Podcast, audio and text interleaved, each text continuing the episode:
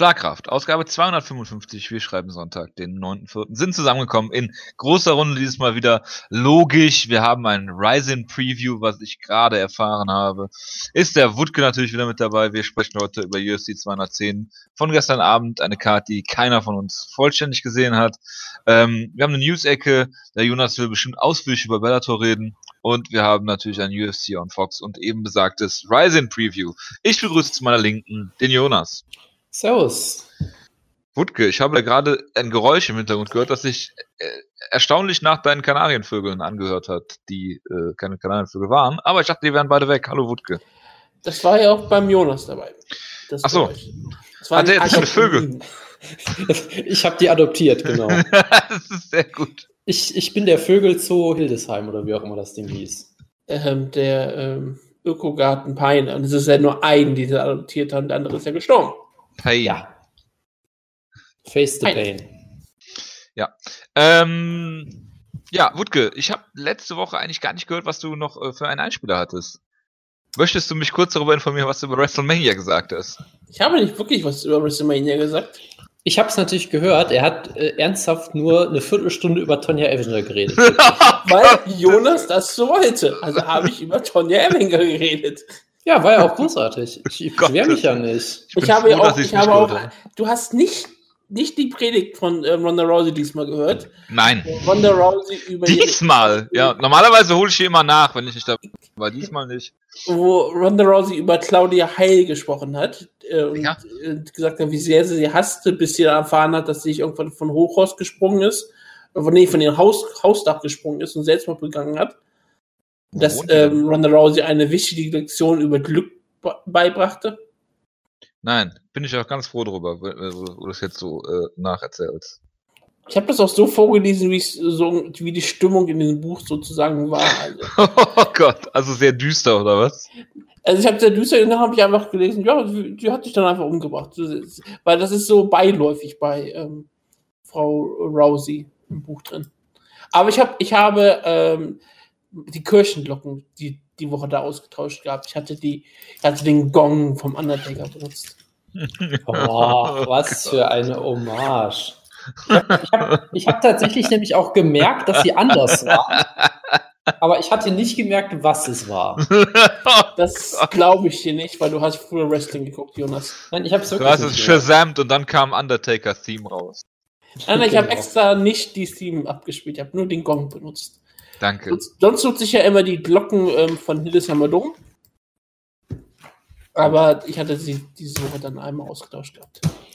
Dass es in Hildesheim überhaupt noch Kirchen gibt, überrascht mich ja. Ich dachte, wir sind eigentlich eine fest. Stadt voller Kirchen. Ich dachte, die brennen alle. Ja, ich dachte, das ist alles fest in der Hand der Salafisten. Ja, nee, die sind ja alle jetzt eingetreten worden und ja. Ach so, eingetreten? Die Kirchen ein, ein, sind eingetreten worden? Ja, ja, von den Polizisten, also was. Okay. Einer, einer davon war nicht um, war ungefähr mein Nachbar. Also, Wutke, je mehr du von Hildesheim erzählst, desto mehr verstehe ich, äh, wo du herkommst, wie das, wie du, wie es zu dir an sich kam. Gut, egal. Machen die, wir mal. Die, die Genesis of Wutke verstehst du so langsam, ja? ja? Genau. genau. Ja, fangen wir mit dem Main Event an. Daniel Cormier gegen Anthony Rumble Johnson. Äh, hat geendet, ungefähr so wie der erste Kampf.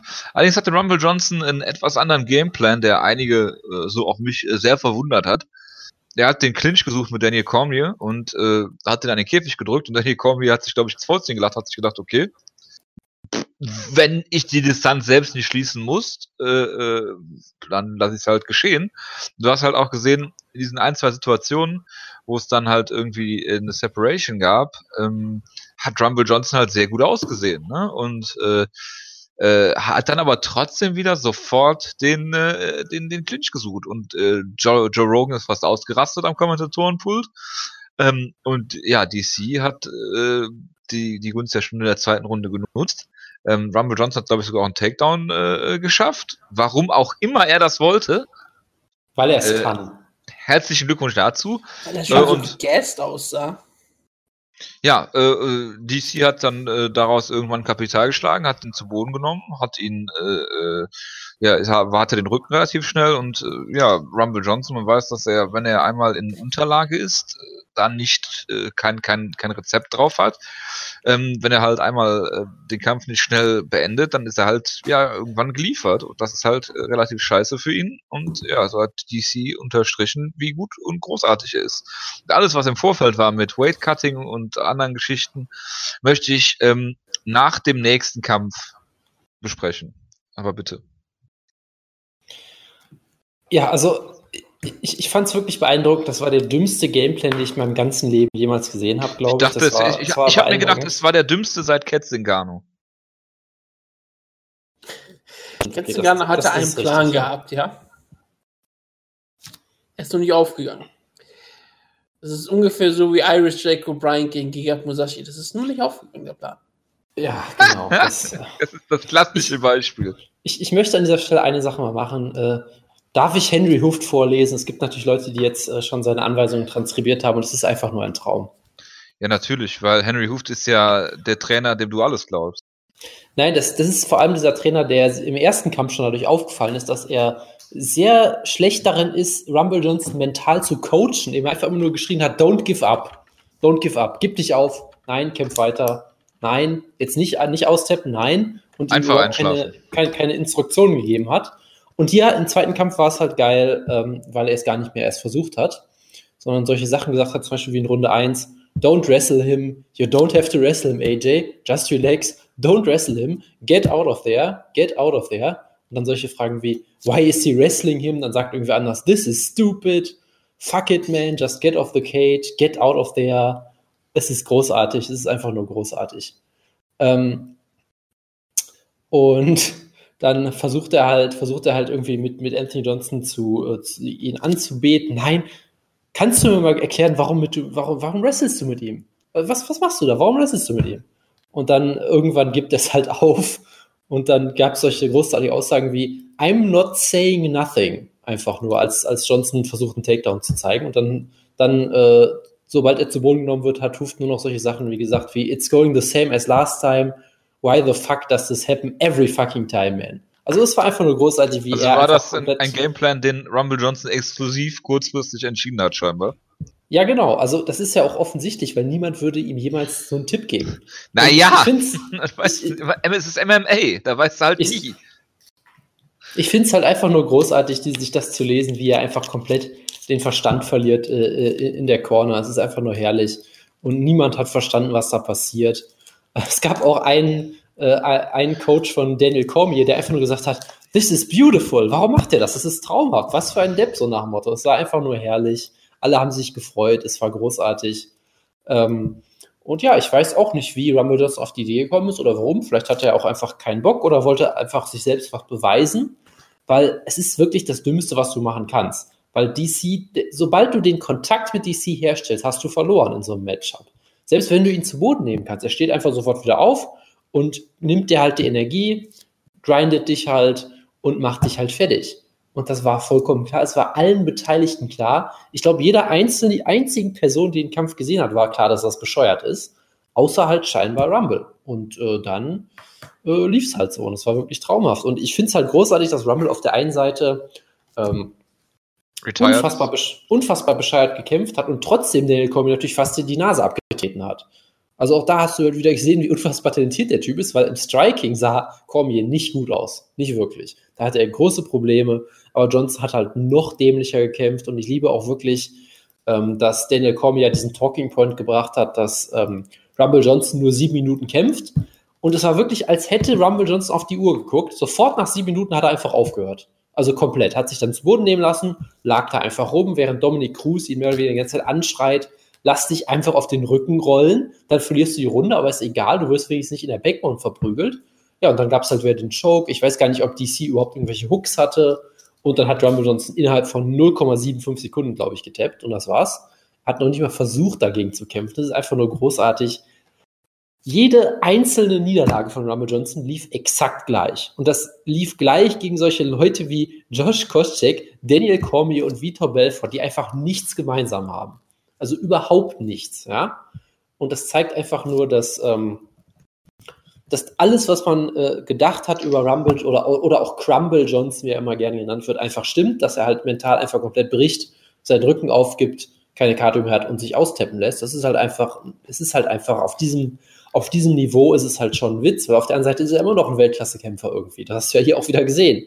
Trotz dieser eklatanten Schwächen. Es ist halt einfach, es ist halt einfach absurd. Ja, wenn du mal guckst, ähm, äh, Daniel Comey hat drei Submission-Siege in seiner Karriere. Offiziell, er hat zweimal Submission äh, durch Punches und einmal hat er Tony Johnson submitted im Jahr 2010 und halt zweimal Rumble. Also es ist jetzt nicht so, als würde er das immer machen, sondern es liegt 100% an Rumble, der hier wieder unfassbar scheiße gekämpft hat. Obwohl er eigentlich alle Möglichkeiten hätte, um Champion zu werden. Aber naja, was willst du machen? Ich sag mal so, bei jedem anderen Kämpfer würde ich sagen, Mensch, ist ja tragisch, dass er sein Potenzial nie ausleben konnte. Rumble Johnson sage ich, hey, freut mich. Ich habe ja, ich ja ehrlich gesagt, Entschuldigung, Wutke, du kannst sofort reden. Ich habe ja gedacht, als ich mir Embedded angeguckt habe, dass Rumble Johnson zum Kampf nicht antreten kann, weil der in Florida durch so ein, so ein Sumpfgebiet gejoggt ist, wo ich gedacht habe, der wird jeden Moment vom Alligator gefressen. Von Jacare Sousa? Ja, von Jacare Sousa. Der springt da aus dem Gebüsch und. Und mit einem Armbar. Ja, würde sich das wundern? Nein, absolut ja. nicht. Ja, bitte. Ja, ich, ich fand es halt eben gerade wunderbar, Erst haben wir über Ketzingano gesprochen, dann über Anbetung und dann über mentale Schwächen von Kämpfern, die leicht brechen. Oh. Ah. Liebe Gemeinde, ich begrüße Sie zum heutigen Sonntag, zur eine Woche vor Reise. Es ist Reisewoche. Und in dieser Nicht Reisewoche haben wir ne? etwas Nein. Schlimmes zu sagen wir haben heute keine Geburtstage in der Gemeinde, keine relevanten Geburtstage. Wenn Markus Sedenblatt das Beste wäre, dann kann man das heutzutage auch einfach mal ignorieren. Das freut dem Jojo, dass wir heute keine Geburtstage haben. Dafür Aber dafür haben wir eine Predigt, die sonst letztes Mal war sie ja ziemlich dunkel und düster. Heute gibt es wieder lebenswertes und viele Informationen fürs weitere Leben. Denn ignoriere alles Unwesentliche, heißt es heute, aus dem ersten Buch Rousey zur Kämpferin geboren. Mein Weg an die Spitze der Mixed Martial Arts. Wenn ich im Kampf bin, nimmt mein Gehirn Millionen von Informationen gleichzeitig auf. Die Lautstärke der Zuschauerrufe, die Helligkeit der Scheinwerfer, die Temperatur der Arena, jede Bewegung im Käfig, jedweder Schmerz in meinem Körper. Schwächere Kämpferinnen wären davon überwältigt. Ich nehme alle Informationen auf, verarbeite aber nur die wichtigen. Den Abstand zwischen meinem Rücken und dem Maschendraht. Jede Bewegung meiner Gegnerin, die Art, wie sie atmet, die Wirkung, mit der meine Faust ihr Gesicht trifft. Alles, was um mich herum geschieht und nicht zu Sieg oder Niederlage beiträgt, blende ich komplett aus. Die Welt besteht aus Informationen. Welche Informationen man aufnimmt und welche man lieber ignoriert, ist die eigene Einstellung und die eigene Entscheidung. Man kann alles, man kann alles, Entschuldigung, nein, man kann sich von äußeren Faktoren, die man nicht beeinflussen kann, ablenken lassen. Man kann sich von brennenden Muskeln bremsen lassen. Man kann sich von der Stille verunsichern lassen. Wenn man sich nur auf die essentiellen Informationen konzentriert, kann man Ablenkungen ausblenden und weit mehr erreichen. Und dies gilt heutzutage noch genauso, wie es damals geschrieben war. Und damit verabschiede ich mich von dieser Predigt, denn wir haben, wie gesagt, ja keine Geburtstage. Auch morgen nicht? Nein, ich habe extra ähm, geguckt, und auch so, auch so nachträglich, äh, nachträglich war nichts Spannendes dabei. Nachträglich, äh, es wäre zum Beispiel oh, Vincent Prue, der ist 34 jetzt geworden. Mhm. Oder äh, Taylor Lapilus. Aber das, das, das war's schon. Und wenn sonst noch Isaac Valley Flag dabei ist, dann weißt du, wie schlecht das ist. I like Ike, ja. Traumhaft. Ja, aber ja, ähm, Anthony Rumble Johnson der danach äh, tränenreich seine Karriere beendet hat und äh, eine Rede hielt, wo ich auch dachte, okay, du bist auf der Timo Hoffmann-Skala ganz weit oben. Ich mache mir wirklich Sorgen, dass dein Gehirn schon auseinandergefallen ist. Gleichzeitig denke ich aber auch, gut, du bist Anthony Rumble Johnson, mir ist egal, ob dein Gehirn völlig kaputt ist.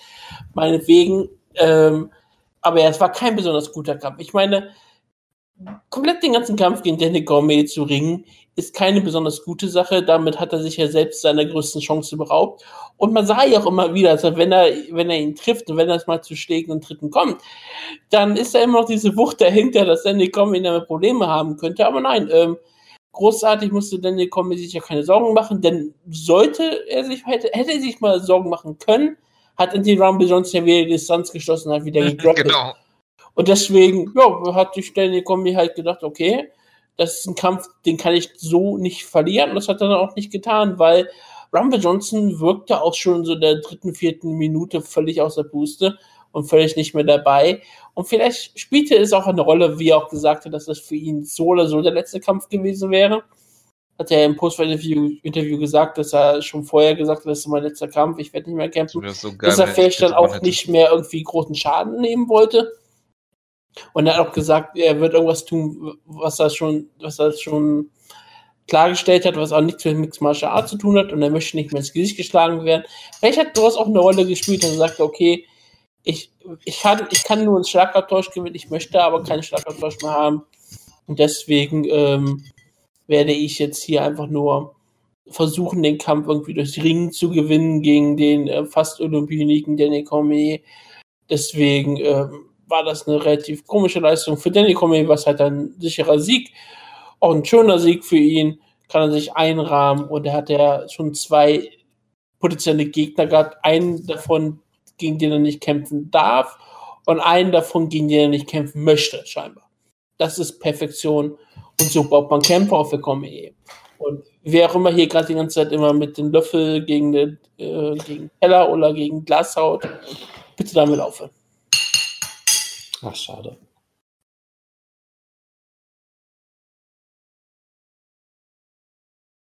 Hallo? Du ist halt, hat dich gerade stumm geschaltet. Ich bin, ich bin noch da. Ich, so, bin noch da. So, ich äh, okay. habe auch geredet, aber ich war stumm geschaltet.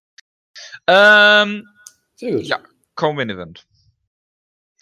Äh, Gegard Musasi gegen Chris Whiteman. Ich sah mich äh, bestätigt darin in meiner These, dass Gegard Musasi Jonas keine Takedown-Defense hat. Dann hast du einen anderen Kampf gesehen als ich. Das ist beeindruckend. Wieso? Er ist wie oft zu Boden genommen worden? Dreimal, äh, glaube ich. Nicht. Aber er Drei hat oder viermal? Er hat aber auch einige Takedowns gestoppt. Das müssen wir auch mal äh, ja, und? festhalten. Ja, nichts. Von Whiteman ist es nicht so schwer, Takedowns zu stoppen. Äh, er ist auch direkt wieder hochgekommen bei äh, den meisten. Das wollte ich ja damit auch gar nicht sagen, aber äh, Gegard Musasi hat ja sogar bei Embedded gewettet, gewettet, dass er nicht zu Boden genommen wird, was halt nicht stimmt. So. Das äh, mag, äh, wollte ich in dem Kampf mal festhalten. Ich fand Moment, den Moment, Kampf Moment. Möchtest du sagen, dass jemand in einem Free-Fight-Hype etwas gesagt hat? Stimmt? Ich bin schockiert. Ja, und ich möchte sagen, dass deine These wie immer falsch war. So. Äh, äh, Musashi, hat, Musashi hat gewonnen. Ich fühle mich vollkommen bestätigt. Natürlich, unter, unter äh, äh, ganz normalen äh, Umständen. Nein, also ich fand den, ich fand den Kampf äh, sehr interessant. Ich fand, man hat mal wieder äh, gesehen, dass A. Chris Whiteman ein sehr, sehr guter Kämpfer ist. Äh, und man hat auch B gesehen, dass Gerard Musasi ein sehr, sehr guter Kämpfer ist und äh, warum ich beide Kämpfer auch äh, sehr mag. Musasi hat einen sehr, sehr beeindruckenden Jab gezeigt, vor allen Dingen in der zweiten Runde. Es gab diesen, diesen, ja, wie soll man es nennen, diesen Scramble, diese Transitions am Boden, äh, die ich sehr, sehr interessant fand. Und äh, ja, äh, für mich hat, äh, ich glaube, ich weiß nicht, ob man Whiteman die erste Runde geben muss. Es war auf jeden Fall eine enge Runde. Ähm, es war ein Hin und Her. In der zweiten Runde hat Musasi halt die Kontrolle gehabt, es gab diesen Takedown, es gab diesen Scramble, wo äh, Whiteman zum Teil auch, ich glaube, Backmount und Mount hatte. Ähm, und dann gab es halt diese sehr dubiose Szene. Äh, ich habe es dann nicht weitergehend verfolgt, weil ich einfach nur äh, gedacht habe, oh Gott, was passiert da gerade? Ähm, Musasi hat Whiteman zwei Kniestöße verpasst. Ähm, Whiteman hatte augenscheinlich die Hände ähm, am Boden.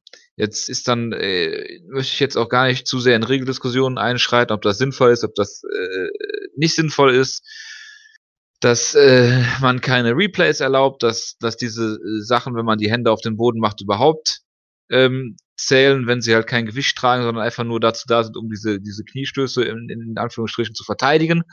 Ähm, wie sinnvoll das ist, ähm, sei auch mal dahingestellt. Dann geht Dan Mergliata natürlich dazwischen weil er gedacht hat, die wären illegal. Ähm, da er dazwischen gegangen ist und äh, die definitiv legal waren, hat die Commission dann halt gesagt, okay, wir müssen den Kampf für Musashi als TKO geben, weil er hat dann ja, glaube ich, auch noch Whiteman Zeit zum äh, für Recovery gelassen. Man hätte dann halt den Kampf direkt wieder starten müssen oder wie auch immer. Ähm, auf jeden Fall ist äh, wie die ganze Zeit schon die Commission ähm, nicht gut weggekommen. Ich glaube, wir reden auch über die Commission nach dem nächsten Kampf, vielleicht sogar sinnvollerweise, falls den jemand gesehen hat. Aber ähm, ist, ich fand es halt schade, dass der Kampf an diesem an diesem äh, Moment äh, gerade äh, beendet worden ist, weil der hatte halt das Potenzial halt sowohl zur einen als auch zur anderen Seite zu kippen.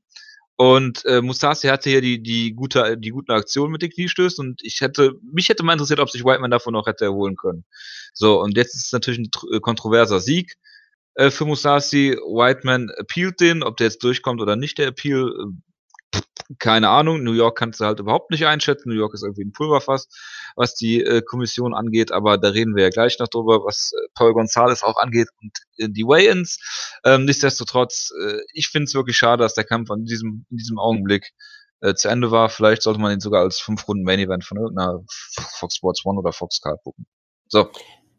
Ob Chris Weidman hätte weiterkämpfen können, hat er ja selbst beantwortet. Scheinbar hat er ja gesagt, er kann nicht weitermachen. Denn das haben die Ärzte ja gesagt. Als, als, es, als es noch, als er noch dachte, die Schläge, äh, die dritte, die dritte, sage die dritte waren illegal, hat er ja sofort gesagt, er kann nicht weitermachen. Hat seinen inneren Jamie Warner gefunden, was ja. ich sehr großartig fand, weil ich sage ja auch, warum es nicht nur, äh, ausnutzen? Gerade weil in dieser ja, Phase des Kampfes auf einmal Gia Musashi viel besser aussah und mehr oder weniger Chris Whiteman ins Gesicht traf mit seinem Jab, wie er wollte. Das war ähm, dann nicht besonders gut für Chris Whiteman und er nahm scheinbar diese, dieses Foul dankbar an und ich glaube, er hat den Ausweg gesucht und hätte ihn ja, auch, auch sehr gerne genommen. Aber als hätte er hätte er dann auch so geantwortet, wenn er gewusst hätte, dass er den Kampf dann per TKO verliert? Natürlich nicht. Ist ja kein ja. Idiot. Und, naja, aber gut. Meine, die Ärzte kamen zu ihm und er, er hat, es war ja noch irgendwie klar, okay, die Schläge sind illegal, äh, die Tritte sind illegal, ich sollte mal schnell lieber sagen, ich kann nicht weitermachen, dann gibt es entweder ein DDQ oder es gibt vielleicht irgendwie hier Punkt, Punkte oder was auch immer. Er, hab ja auch, er hat ja bestimmt auch keine Ahnung, wie die Kommission dann verfährt. Er, er hätte bestimmt gehofft, dass es dann die Q gibt und er den Kampf gewinnt und er dann einfach sagen kann, jo, ich kann ja jetzt immer versuchen, Gerbens aus dem Weg zu gehen und alles ist gut.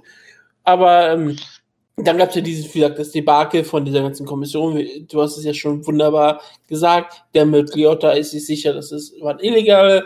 Dann wird ihnen auf einmal von, ich glaube, äh, Big, äh, Big John gesagt, dass sie ähm, legal waren. Dann schaut sich das Replay an, was er sich nicht anschauen darf. Und es, es, geht, es ist einfach nur ein, eine Witzveranstaltung. Und dann geht der Kampf nicht weiter, weil ähm, Chris Whiteman den Ärzten gesagt hat, dass er nicht weiterkämpfen kann. Und wenn den Ärzten sagst, dass du nicht weiterkämpfen kannst, dann müssen die Ärzte darauf auch Wert legen. Und wenn die Ärzte sagen, ja, wir müssen den Kämpfer hier schützen, da, und die sagen natürlich die Ringrichter, hey, ähm, der Kämpfer hat uns gesagt, er kann nicht weitermachen. Was, was muss dann, was kann dann Big Dan machen, wenn die Ärzte ihn sagen, er kann nicht weitermachen? Dann muss er den Kampf abbrechen und dann gewinnt Giga Musashi so, ähm, so den Kampf. Und ich glaube, Giga Musashi kann nicht glücklicher sein. Er kriegt nie einen Title-Shot und selbst dann die Siege gegen Top-Kämpfer sind scheinbar keine echten Siege in den Augen vieler Fans. Ja, natürlich. Ich meine, er ist Bridgestone Markenbotschafter und da Jonas die liebt, hat er sich jetzt direkt auch vier neue Bridgestone Reifen, äh, Reifen bestellt, ohne ein Auto zu haben. Äh, das ist korrekt. Die benutze ich jetzt als Bürostuhl. ja, Kann man sehr, sehr komfortabel drauf sitzen. Das glaube ich sogar wirklich. Hast, hast du auch ein Fear the Fighter äh, T-Shirt an? Äh, nein, aber ich werde mir jetzt den nächsten Hammer kaufen und dann ja. werde ich die alte, die, die alte Fedor-Trainingsmethode einfach nachmachen und die Bridgestone-Reifen kaputt hauen. Ja. So, Achso, ich dachte, du kaufst dir einen Hammer, also das Auto. Äh, das stelle ich mir auch äh, super vor, wie du damit durch äh, Essen cruist. Das äh, sicherlich auch, ja. Und äh, Manuel Schar den Diamond Boy äh, von der nächsten Schießerei abholst. Ja. Das war auch damals genau. in Essen, oder? Äh, natürlich war das in Essen. Hier war auch, äh, hier, war auch äh, irgendwie vorgestern AfD-Parteitag oder irgendwas. Ja, das habe ich halt, gehört. Das ist, halt, das ist halt ein tolles Pflaster hier. Nee, also, ähm, was wollte ich dir jetzt sagen? Genau, der Kampf. Also, also äh, ich, ich, ich, stimme dir zu in der Hinsicht, dass es einfach ein unfassbar spannender und enger Kampf war. Äh, ich würde auch sagen, die erste Runde kann man Whiteman natürlich wegen den Takedowns geben. Ich finde sie durchaus sehr eng, weil er hat halt auch on top wenig gemacht. Äh, Musashi hat gute Treffer gelandet, aber Whiteman auch durchaus. Also es war jetzt nicht Ja. so, es im Stand war es halt auch ziemlich, also es war eine recht, echt, echt richtig enge Runde. Zweite Runde hat sich dann für mich klar gedreht für, für Musashi. Auch da gab es halt viele spannende Momente. Ich fand es halt, wie gesagt, schon spannend. Beide haben sich der- auch gedreht.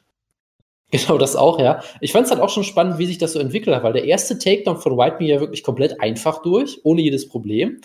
Und dann beim Aufstehen hat Musashi sich fast noch äh, in Darts Choke reingerollt. Das war echt auch Ja, ziemlich ja, gefährlich. Und danach wurde es immer schwieriger. Ja, also der zweite Takedown, den konnte er schon so ein bisschen stoppen, ist dann ohne Probleme wieder hochgekommen. Den dritten und vierten konnte er, glaube ich, komplett stopfen. Äh, stopf, stopfen, Verzeihung. Stopfen natürlich. Grüße an Ähm, Oliver Kopp.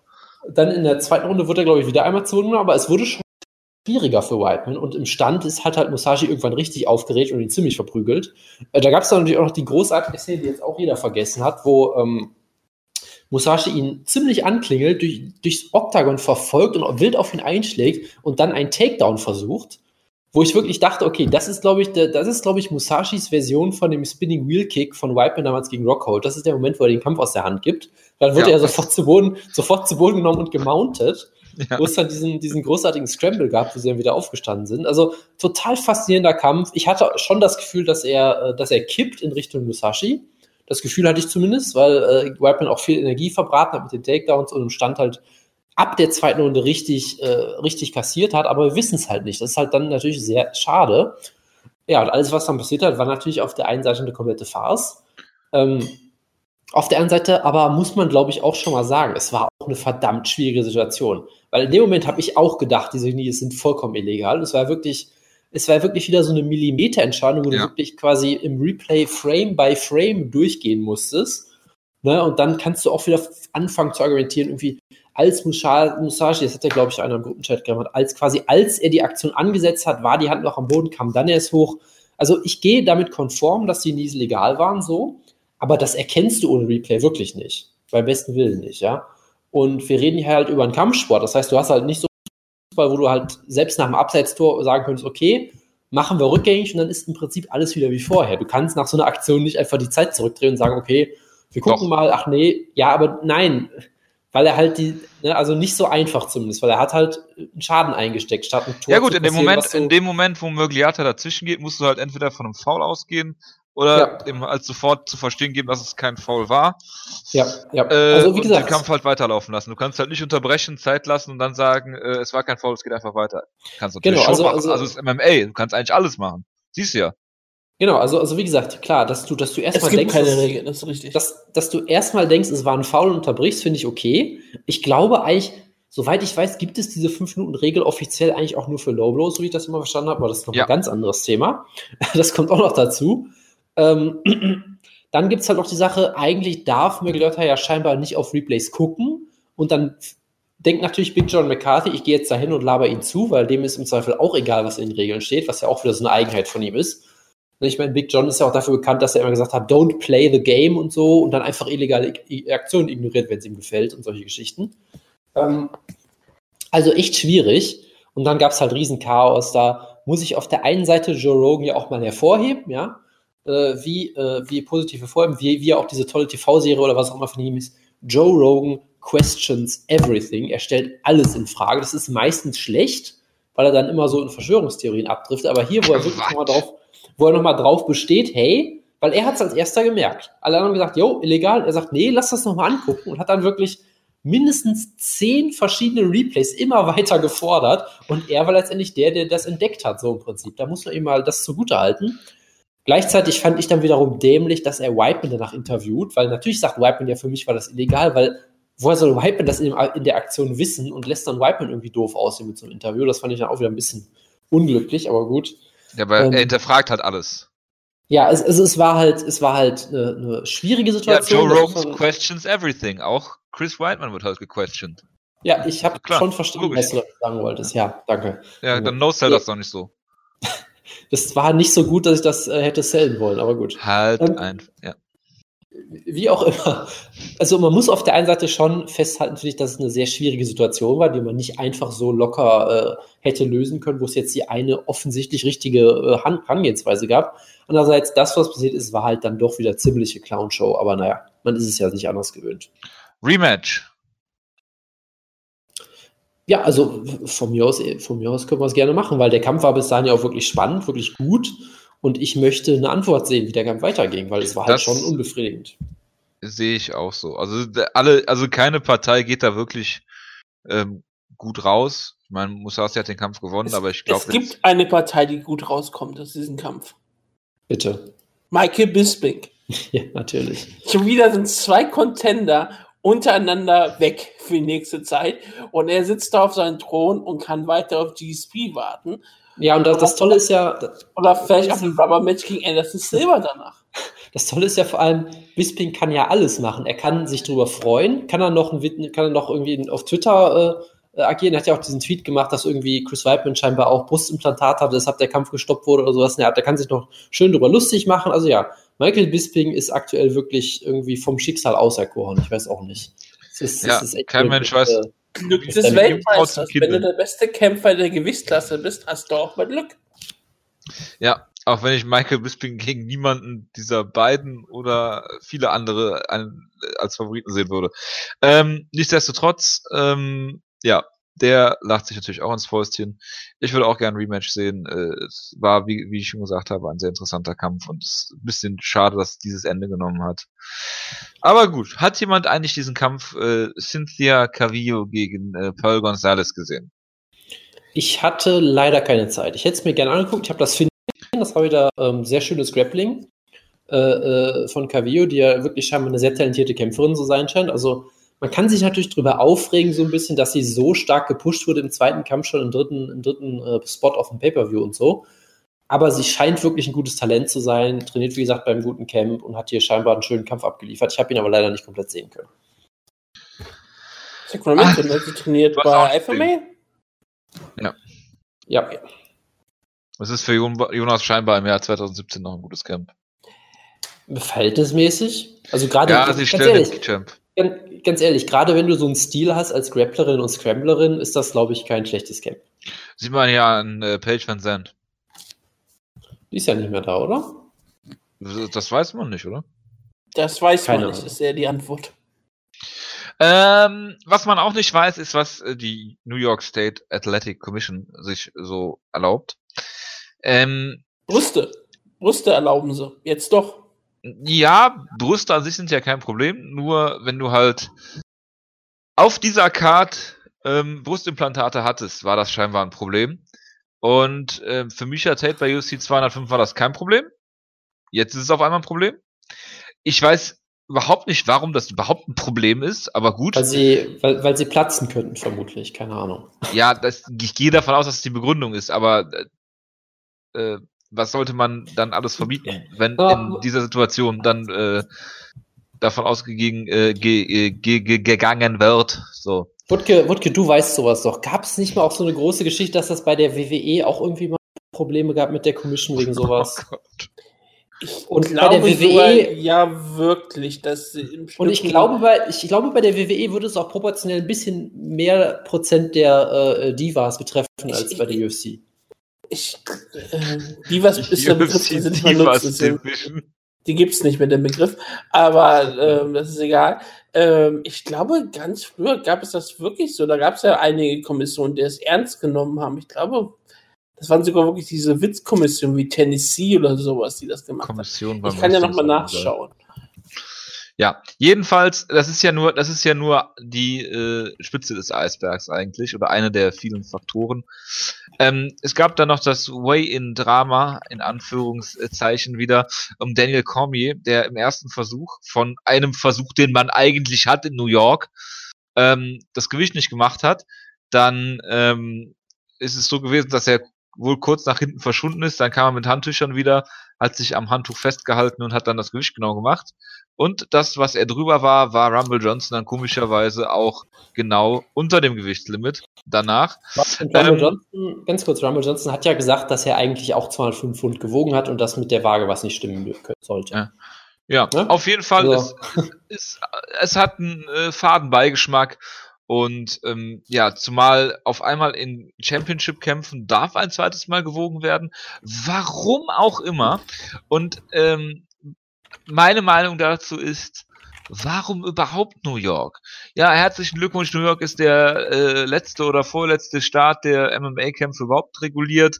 Außerdem im Madison Square Garden haben die eigentlich keine Arena, die für die UFC von irgendeiner Relevanz wäre, zumal der Madison Square Garden ja auch in letzter Zeit ich meine, die lassen da einen Triple äh, äh, Kampf stattfinden, der 170.000 Pay-per-View Buys zieht oder was auch immer.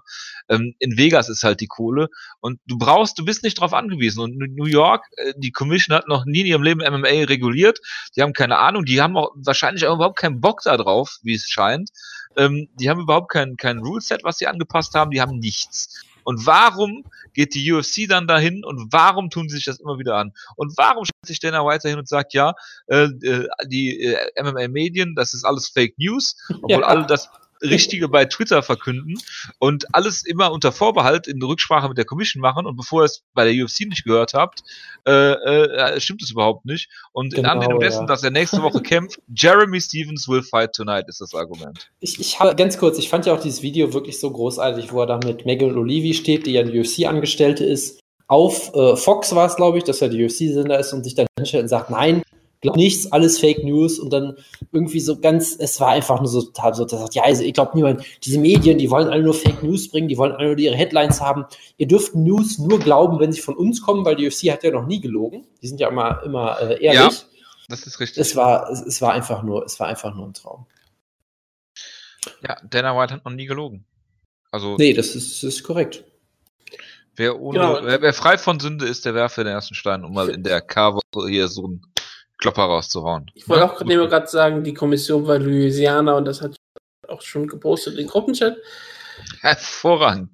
Mit, äh, mit den WWE, äh, damals waren sie sogar noch Diven, aber es gab damals noch den Diven Battle Royale bei WrestleMania 30, deswegen scheint das kein großes Problem zu haben.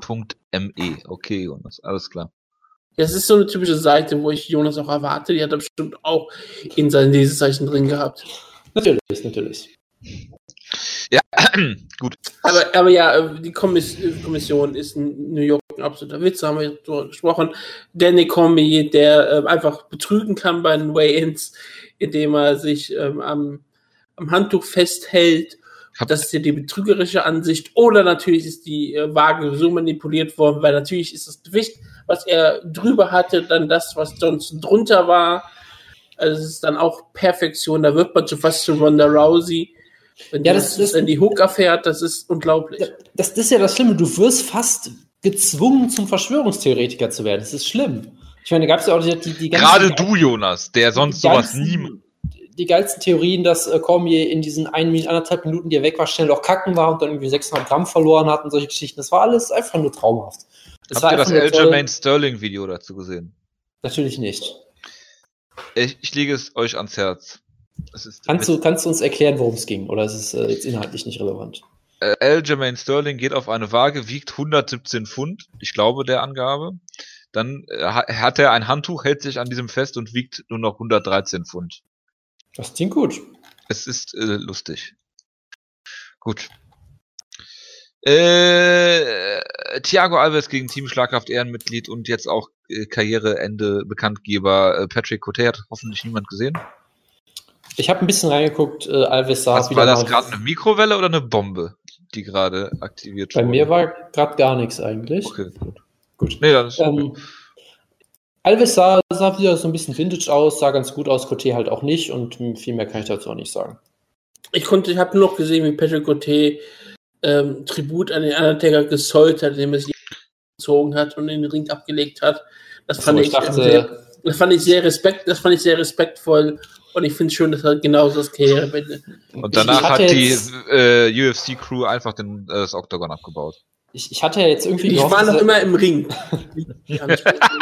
Man hat es ja gesehen im Kämpfen. Ich hatte jetzt, Wutke, du wächst hier wieder falsche Erwartungen. Ich hatte jetzt echt gehofft, dass geschlagen wird und dann der Undertaker Sit-Up gemacht. Das habe ich ja auch gedacht. Naja, schade. Gut, äh, dann gab es Charles Oliveira gegen äh, ja, die wahre Stärke von Bellator, Will Brooks. Was ist denn da los? Ist Bellator das etwa nicht so stark, wie es gemacht wird? Ich habe mich auch. Nein, nein, man sieht ganz klar, dass Bellator wusste, dass äh, Will Brooks kein besonders guter Kämpfer ist. Und deswegen haben sie ihm kein gutes Angebot gemacht und keine Kämpfe verteilt, weil sie gewusst haben, Will Brooks ist eigentlich nicht besonders gut. Und er würde ein schlechtes Licht auf Bellator rücken, wenn bei ihm weiterhin. Wegen seiner fehlenden Qualität. Und deswegen ist er ähm, jetzt bei ähm, ähm, in der UFC gelandet. Er hatte einmal Glück gehabt gegen Michael Chandler, das kann man auch mal haben. Mhm. Und das war sein einziges Glück, was er haben konnte. Logisch. Ich meine, gegen Michael Chandler ist es nicht ein so besonders talentierter Kämpfer, sondern ein harter Arbeiter. Ja, das Und da ist richtig. so einer kann auch mal das ausrutschen. da das sind wir uns alle auch einig. Es ist nicht von der Hand zu weisen, was du da sagst, ja. Ja. Nee, also äh, ich habe es ja im Preview schon so ein bisschen gesagt, Charles Oliveira kann jeden submitten, aber dass, es- dass er ihn so besiegt, hätte ich halt auch nicht gedacht, weil er hat ihn ja, es war ja nicht Zu so, dass er einfach, dass er einfach im. Clinch, dass er einfach im Clinch eine Guillotine kriegt oder so. Nein, er hat sich, wie gesagt, locker zu Boden genommen ohne Probleme. Dann hat sich Will Brooks hochgekämpft, dann hat er einfach nochmal zu Boden genommen ohne jeden, jedes Problem. Will Brooks wollte sich wieder nach, nach, nach oben kämpfen, zack, Backmount. Und klar, wenn du Charles Oliveira auf deinem Rücken hast, dann hast du halt auch verloren, mehr oder weniger. In den meisten Fällen, ja. Äh, aber dass es so weit gekommen ist, das, das gibt mir dann, das, das war schon irgendwie bedenkenswürdig. Das, das war schon merkwürdig. Da hätte ich so nicht mit gerechnet. Das, äh, ja, weiß ich auch nicht, was da passiert ist. Also ich habe den Also- Kampf nicht gesehen. Ich muss aber gut. noch dazu sagen, dass Charles Oliveira äh, hier in seinem Lightweight-Kampf äh, weniger auf die Waage gebracht hat als bei seinem letzten Featherweight-Kampf. So. Genau. Und ich, ich fand es halt auch sehr schön, dass, ich glaube, es war sogar Dominik Cruz, der halt die ganze Zeit diesen Talking Point gebracht hat, um diesen Sieg overzubringen. Ja, Charles Oliveira weiß jetzt endlich, was seine richtige Gewichtslast ist. Er wirkt viel stärker als im Featherweight, wo ich denke, er wiegt genauso viel oder noch weniger, aber gut. Ähm, Ja, und der war alles. auch schon im Lightweight. Genau, also es, ist, war, es war schon sehr interessant. Aber klar, Charles Oliveira ist auch so jemand, so ein bisschen wie Rumble Johnson, der unfassbare Aussetzer hat oft. Ja, er hat oft auch so unfassbar mentale Aussetzer und wird einmal hart getroffen und sagt, nee, hab keinen Bock mehr oder so, lässt sich fallen. Solche Geschichten. Verletzt aber, sich absichtlich. Wie aber, er gegen ist halt ein, aber er ist halt ein so unfassbarer Spezialist. Er kann, genauso wie Rumble Johnson jeden ausnocken kann, kann Charles Oliveira jeden tappen. Er kann auch gegen jeden verlieren, habe ich oft das Gefühl. Also so richtige, ich sag's, ich sag's, Wundertüte.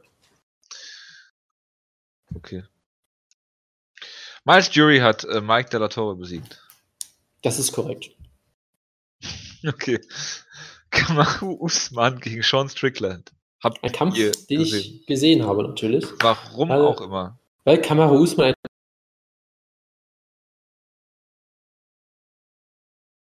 Top, er hat eine sehr, sehr beeindruckende Physik, das kann man nicht anders sagen, ja. Ja. Ähm, er ist ein unfassbar guter Wrestler und jemand, der mittlerweile auch ein ziemlich kompetenter Striker geworden ist, weil Sean Strickland ist jemand, der fliegt unterm Radar, der ist nicht besonders spektakulär meistens, aber Sean Strickland ist richtig, langweilig. er ist, ja, das ist richtig, aber er ist trotzdem ein richtig guter Kämpfer, hat eigentlich ziemlich gute Takedown-Defense, ist eigentlich ein richtiger Veteran, sehr, sehr äh, äh, erfahrener Striker und er wurde halt vollkommen auseinandergenommen von Usman. Er hat, Usman ist so jemand, der, der ist ähm, unfassbar stark, unfassbar guter Ringer. Das heißt, wenn so ein bisschen fast schon wie Cormier, wenn er dich einmal, dich einmal berührt, hast du die Runde eigentlich fast schon verloren. Und dann hast du halt auch hier seine, seine Fortschritte gesehen, dass er halt äh, Strickland die erste Runde einfach immer zu Boden nimmt und am Boden hält. Ähm, und dann in der zweiten Runde ist Strickland halt äh, voll auf eingestellt und so. Und ja, Usman hat ihn einfach von vorne bis hinten demontiert. Und das ist wirklich extrem wie ich finde. Weil Strickland ist jemand, der ist wie gesagt, äh, kein Pause wird nicht gewinnen oder so. Der ist richtig verdammt guter Gegner. Ähm, Jonas, ähm, kannst du mal dein Internet verbessern? Du bist gerade ein Ja. Roboter. Das ist Man richtig. versteht dich eigentlich überhaupt nicht. Auch, auch inhaltlich. Nicht. Ja, Jonas, ähm, versuche mal kurz irgendwie dein Internet zu verbessern, sonst ähm, bleib erstmal kurz ruhig, schalte dich stumm und schau mal kurz, ob du irgendwas machen kannst. Wir machen erstmal weiter. Mit äh, Patrick Cummins gegen äh, Jan Blachowitz. Oder wolltest du noch was zu Usman sagen? Nein, ich hab, ich wollte noch nie irgendwas zu Usman sagen. Ich auch nicht. Ich weiß nämlich nicht, warum Jonas den jetzt wieder beim Radar hat, was, der- was Kamaru Usman ihm getan hat. Ich glaube, er ist ein sehr talentierter Kämpfer, aber aus ihm wird nie was werden. Trotzdem. Gut Deswegen. möglich. Es ist ein Welterweight und äh, ja. Jan Blachowitz hat ähm, scheinbar den er die erste Runde ganz klar dominiert und äh, eigentlich Patrick mehrfach ausgenockt. Aber Cummins kam zurück, nachdem Blachowitz gegessen hat, hat Patrick Cummins den Kampf gewonnen. Du hast den Kampf als einziger aus dieser Runde richtig getippt. Auch viele andere haben den Ja. Kampf ähm, falsch getippt. Die Aber er hat auch eine die Serie beendet, glaube ich, ne? Eine große Serie. Du hast ähm, jetzt eine Zweikampf-Siegesserie Nein, nein, nein, das meine ich nicht. Ich meine, es hat eine große Serie beendet von irgendwem, habe ich gerade eben gesehen. Von Grissom, die ist jetzt vorbei. Und die von Daryl Dawkins auch. Ja. Aber ähm, ich möchte nur sagen, du bist in einer sehr erlauchten Runde, die, den, die, die richtig gesagt haben, dass Ja. Patrick Cummins gewinnt. Nicht nur der gute Jockel hat Jockel. den Kampf richtig an sondern auch, sondern auch Pius und der Grüße an der MA. Stelle. Und der MA-Penis, der sich bisher noch nicht zu erkennen gegeben hat, ne? Also Jojo, Pius, MA Penis. Das ist eine große Reihe. Jockel.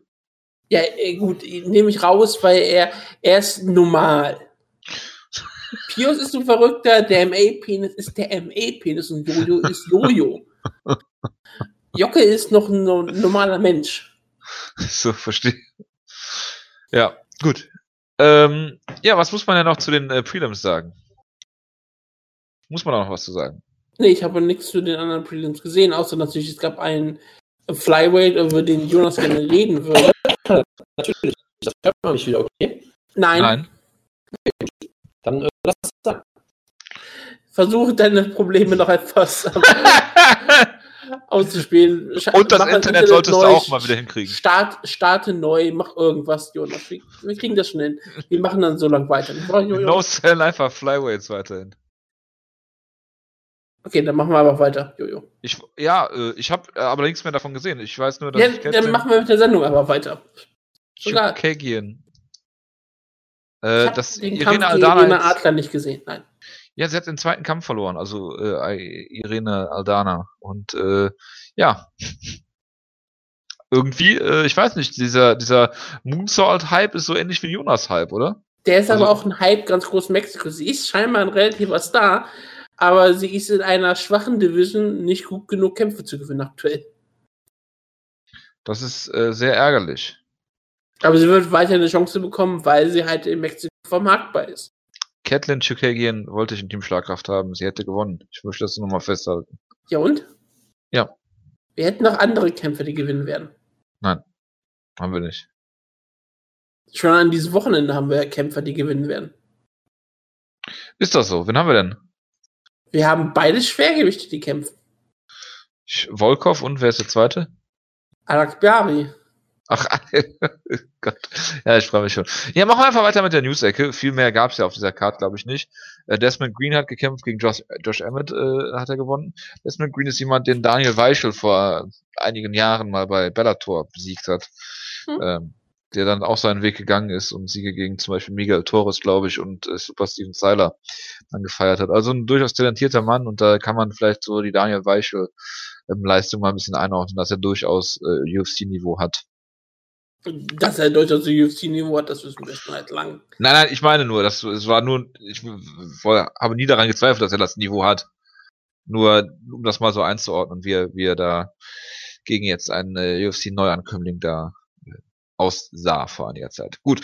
Ähm, machen wir mal weiter mit der News-Ecke. Wenn der Jonas gleich wiederkommt, kann er ja vielleicht noch was sagen, was er dann noch zurückgehalten hat, aber ich glaube nicht, dass es da noch großartig was zu sagen gibt. Ähm, ja, zu der News-Ecke gibt es sagen, ich habe nicht viel aufgeschrieben zum Glück. Es gab eine Bellator-Show, ich glaube, Melvin Manoff hat verloren äh, im Middleweight-Titelkampf, was schon einiges aussagt und hat, glaube ich, auch einen Takedown gezeigt. Das ist das Einzige, was ich weiß. Ähm, Uriah Faber wird in die UFC Hall of Fame in die Modern Era, glaube ich, Ecke äh, eingeführt. Hat Ja, Dominik dazu was gesagt on air? Es kann gut sein, dass du gesagt hast. Ich habe nur das Video gesehen und habe dann gesagt, okay, muss mir nicht weiter anschauen. Ich fand, es ist auf jeden Fall ähm, verständlich. Ryan Faber ist ein Pionier der kleinen Gewichtsklassen, war der erste große Star, ähm, hat die WC mehr oder weniger zu dem gemacht, was es dann wurde. Eine Kultliga, eine der wichtigsten Ligen ähm, in der Geschichte des amerikanischen Mixed Martial Arts. Und das ist alles der Verdienst Ryan Faber, bis in seinen hohen, hohen Lebensalter als Kämpfer hat er immer noch ein unfassbares Niveau gehabt. Ich meine, bis zuletzt hat er immer um den Titel gekämpft, das ist auch durchaus zu Recht. Äh, Immer zu gegen Recht. Dominic Cruz, immer zu Unrecht. Nö, die Titel, die, die Titelkämpfe waren schon alle mal gehabt. Und hey, ähm, Ryan Faber war ein riesengroßer Star und es ist sowieso eine spaßige ähm, Hall of Fame, keine ernsthafte Hall of Fame, aber auch in einer ernsthaften Hall of Fame hat Ryan Faber was zu suchen. Faber ist verdient in der UFC Hall of Fame, ohne jeden Zweifel. Ja, das äh, denke ich, wird auch niemand anzweifeln, wirklich ernsthaft. Der größte Pionier vielleicht, den die unteren Gewichtsklassen hatten. Also untere Gewichtsklassen heißt Featherweight, Bantamweight und Flyweight. Äh, neuerdings auch, ja. Gut. Apropos Flyweight. Hat der Jonas jetzt doch nicht zurück. Ich habe ein Geräusch gehört. Schade. Ähm, machen wir mal weiter mit Calvin Gastelum. Der ist durch einen Drogentest gefallen für Marihuana. Äh, dämlich auf sehr vielen Ebenen und äh, ja, ist jetzt aus dem Kampf gegen Anderson Silva rausgenommen worden. Ja, er hätte den ähm, Traumkampf für ihn bekommen. Super für seine Vita, super für alle. Wahrscheinlich ein sicherer Sieg. Und so ist er nun draußen, weil er Marihuana zu ihm. Das ist, es ist weiterhin ein völliger Witz, diese, diese Suspension, die es ja immer gibt. Und es wird wahrscheinlich auch noch relativ lange wieder sein. Kevin Gessler war gerade auf so einen Hoch, dass er sich das jetzt sozusagen ähm, selbst ähm, kostet. Das ist einfach schrecklich und es regt einen auf, weil, wie gesagt, Kevin Gessler war gerade auf einem sehr starken Weg nach oben, sehr unterhaltsamer Kämpfer. Ja, schade. Ja, Jonas regen auch sehr viele Dinge auf. Er ist lautlos gestellt, deshalb will er wahrscheinlich versuchen zu reden, tut das aber gerade nicht. Egal. Bitte? Mach ruhig weiter. Ich mach weiter. Ähm, Bellator hat jetzt bekannt gegeben, sie haben zwar keine offizielle Partnerschaft, ähm, werden aber bei Nesca-Veranstaltungen äh, Kämpfer ausrichten. Und das an sich finde ich eine sehr clevere Idee, weil ich war mal an einer Nesca-Strecke, äh, mehr oder minder. Äh, äh, in Dover, Delaware. Äh, Ah. Und bin auch an einer vorbeigefahren in, in irgendwo im mittleren Westen, irgendwo in Illinois. Ist auch so eine riesen Oval. Das Lustige Yeah. an der Nesca-Strecke ist, ähm, die sehen aus, wie sie, kennt ihr, kennt ihr diese, diese Schultribünen, die man so aufbaut, die aussehen wie so ein Gerüst hinten? Ja, So- so sieht eine Nesca-Strecke- drin. Ja, so sieht eine NASCAR-Strecke aus, nur halt für 250.000 Leute. Und ich glaube, wenn irgendjemand vom TÜV da vorbeigehen würde, der würde, dem würde schlecht werden. Ne? Der würde aschfahl werden im Gesicht. Wie dem auch sei. Die haben da natürlich einen riesen Parkplatz davor und die haben natürlich auch, äh, weil die Leute von überall herkommen, ähm, Tailgaten die da und, und äh, kommen mit ihren RVs und, und äh, bleiben natürlich das ganze Wochenende und nicht nur für das Rennen. Und wenn du denen halt Freitagabend, Samstagabend irgendwie eine Möglichkeit gibst als potenzielle Zielgruppe, und wie gesagt, da passen da 250.000 Leute auf so einer Rennstrecke, äh, im Rahmen dessen dann äh, MMA-Kämpfe zu bieten, finde ich die Idee an sich sehr, sehr gut. Ja, die Sache ist ja mit Monster Energy ein Zusammenschluss. Ähm, deswegen hat es mit Nesca nichts zu tun, aber Nesca erlaubt ihren Sponsoren auf deren, auf deren Feldern, die die Sponsoren haben, mehr oder weniger alles zu tun, was sie wollen. Und Monster Energy wird zusammen mit Bellator halt, weil sie sind auch Sponsor von Bellator, möchten halt auf die Idee kommen, sagen wir, äh, bei, ich glaube, vier Rennen wird es jetzt Mixed Martial Arts Kämpfe geben. Ähm, Es wird wahrscheinlich nicht die großen Kämpfe werden, aber es ist eine gute Sache, es ist eine gute Vermarktung für Bellator und gerade Bellator ja sowieso jetzt ein bisschen gucken muss, wo sie bleiben, denn Spike wird ja bald kein TV-Sender mehr sein. Daraus wird ja der Paramount Network oder wie das dann heißt. Und es wird ein Filmsender. Und dann ist natürlich die Frage, wo wird, bei welchem Viacom-Sender wird äh, Bellator dann unterkommen? Was Bellator wird irgendwo unterkommen, Sender? keine Sorge. Aber ähm, es, das ergibt schon Sinn, warum sie jetzt auf einmal versuchen, Pay-Per-View zu machen und jetzt versuchen, vielleicht mit Nesca noch äh, über diese Nesca-Sache etwas mehr Geld einzuspielen. Sie müssen halt erstmal schauen, ähm, weil, weil sie wissen, das gemachte Mess von Spike, die feste Zuschauerschaft, die Spike immer noch hatte, durch die alte UFC-Vergangenheit, die könnte vielleicht erstmal weg sein. Da muss man sich was Neues aufbauen. Deswegen ergibt, ergibt vieles, was Bellator aktuell tut, auch Sinn. Ah, MTV gehört zu Viacom, da schließt sich dieser Bully Beatdown-Kreis. Es könnte sogar sein, dass wir äh, auf einmal auf einmal auch bei Epics landen und so ein Sender. Das ist halt, das ist halt die Sache. Ähm, wir wissen es nicht. Ich glaube nicht, dass die beim Paramount Network bleiben werden. Und das ist, glaube ich, im September, wenn der startet. Ich bin mir nicht 100% sicher. CVS haben äh, CBS haben sie verkauft, ne? Schade. Scott Coker hat ja sehr gute Erfahrungen mit CBS gesammelt. Absolut. Vor Dingen in Nashville. Naja, gut. Gut, Jonas ist wieder da oder auch nicht, weiß man nicht. Äh, Kampfankündigung. Ich mache einfach weiter, natürlich mache ich einfach weiter. Ich mache auch immer einfach weiter, wenn Jonas da wäre, was zu sagen hätte. Ähm, für UFC 213 haben sie jetzt endlich angekündigt, den äh, Bantamweight-Titelkampf zwischen äh, Cody Garbrandt und TJ Dillashaw. Ja, und das ist zwar der Main Event, aber nicht der wichtigste Kampf auf der Karte. Der wichtigste Kampf auf der Karte ist natürlich Terrence Brown gegen Alexei Olinik. ja. Das Duell der Giganten. Ja, Ich weiß nicht, ob das der Main Event ist. Was ähm, der Main Event ist doch ähm, der Titelkampf, der Bantamweight-Titelkampf, würde ich mal vermuten, oder? Nee, sie vermuten, also es wird, wird gemutmaßt, dass die GSP gegen Bisping für UFC 213 buchen wollen. Achso, okay, ähm, ich, ähm, ich habe es nicht genau im Kopf, wann es immer ist. Klar, wenn die das natürlich noch drunter bekommen, dann wird es eine riesengroße Kampf, die auch Michael Bisping gegen GSP der wichtigste Kampf auf der Karte. Da Guten Tag. kein Zweifel. Ach ja, schön, dass du es einrichten konntest. Also, Magomed Bibilatov. Muss ich natürlich noch erzählen. Ja, kannst du gleich machen, wenn wir die Kampfankündigung durch haben. Äh, Garbrandt gegen Dillashaw, Jonas. Ja, einer der zwei oder drei besten Kämpfe, die man aktuell im Sport bucken kann für mich. Das ist ein absoluter Traum. Neben Wilson Hayes gegen. Mighty Mouse. Nein, äh, neben Aldo gegen Holloway natürlich zum Beispiel. Und ähm, Gabby Garcia und ähm, Alpha Female. Auf jeden Fall. Gut. Ähm, GSP gegen Bisping soll für UFC 213 gebucht werden, Jonas. Findest du das gut oder hättest du lieber jemand anderes in dem äh, Titelkampf? Ah, ich hätte ja, ich hätte ja gerne lieber äh, Gea Musashi im Titelkampf gesehen, aber geht ja jetzt leider nicht. Sonst äh, gibt es da natürlich aktuell niemanden, der sich jetzt so wirklich aufzieht. Klar, Jacare de Sousa, nachdem er Roger Whittaker besiegt hat. Ja, also von daher, ähm, es gibt, ist ja nicht so, als gäbe es jetzt im Middleweight irgendeinen Herausforderer, der es absolut verdient hätte. Von daher, was willst du machen? Äh, gar nichts. Dann haben wir Emil Weber Meek, der gegen Nordin Taleb kämpft. Und der hat, glaube ich, also Emil Meek hat wohl einen Kampf gegen Peter Sobotta abgelehnt. Ist das nicht Team Schlagkraft sogar? Emil Weber Meek kann sein. Ich glaube ja. Gut, dass, ich, gut, dass das schon wieder keiner weiß. Das ist ein Traum. Ähm, ich habe gerade sehr viele Namen im Kopf gehabt, die ich in dieser Woche brauche. Deswegen hatte ich jetzt nicht alle im Kopf gehabt, aber Emil Meek ist ein Schlagkraft, ja. Sehr Das ist gut. ein Schlagkraft. Brandon Halsey gegen Alexander äh, Schlemenko 2.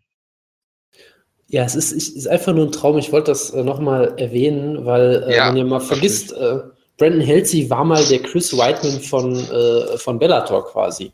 Und der hat eine ähnliche Karriere wie äh, Chris Weidman hingelegt, der auch bei den Russen antreten wird. Bestimmt, ja, also, also bei Kadyrov hat sich, bei Kadyrov hat sich Whiteman ja schon vorgestellt, von daher passt das auch ganz gut. Nee, aber Halsey galt mal dieser Typ, der halt riesig groß ist, unfassbar guter Ringer, der auch äh, Naturtalent im Grappling scheinbar ist, hat dann ohne Probleme eigentlich sofort den Bellator-Titel gewonnen, hat da Schlewenko komplett lächerlich gemacht.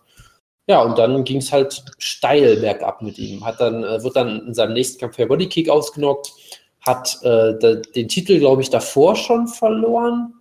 Ich glaube, weil er einfach das Gewicht massiv verpasst hat, hat ihm Bellator einfach sofort den Titel aberkannt, sowas, glaube ich. Ähm, hat zwischendurch nochmal gegen Kendrick Grove gekämpft, da sah jetzt auch nicht mehr so geil aus. Ähm, hat dann zwei Kämpfe verloren, wurde dann einfach sofort gefeuert, weil Bellator irgendwie die Schnauze voll hatte von ihm.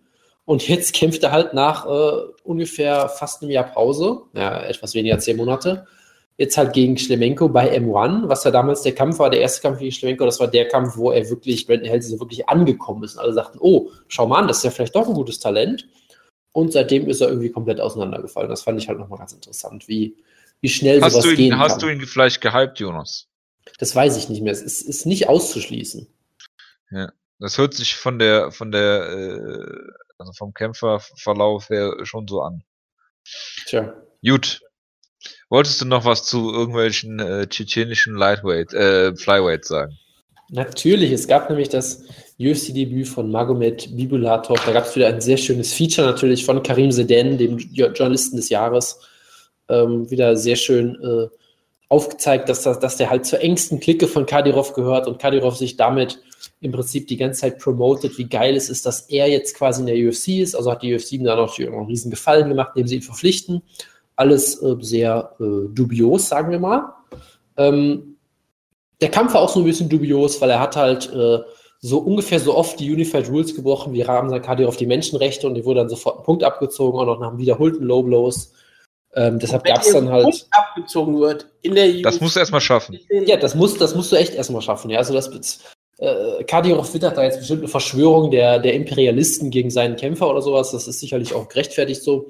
Ansonsten hat er den Kampf klar gewonnen. Halt auch gegen den Gegner Genil Lausa, den niemand kennt. Von daher kann ich nicht so ganz beurteilen. Er sah, er sah nicht schlecht aus auf jeden Fall. Scheint ein talentierter Kämpfer zu sein, aber ähm, wie gesagt, geopolitisch alles äh, etwas brisant.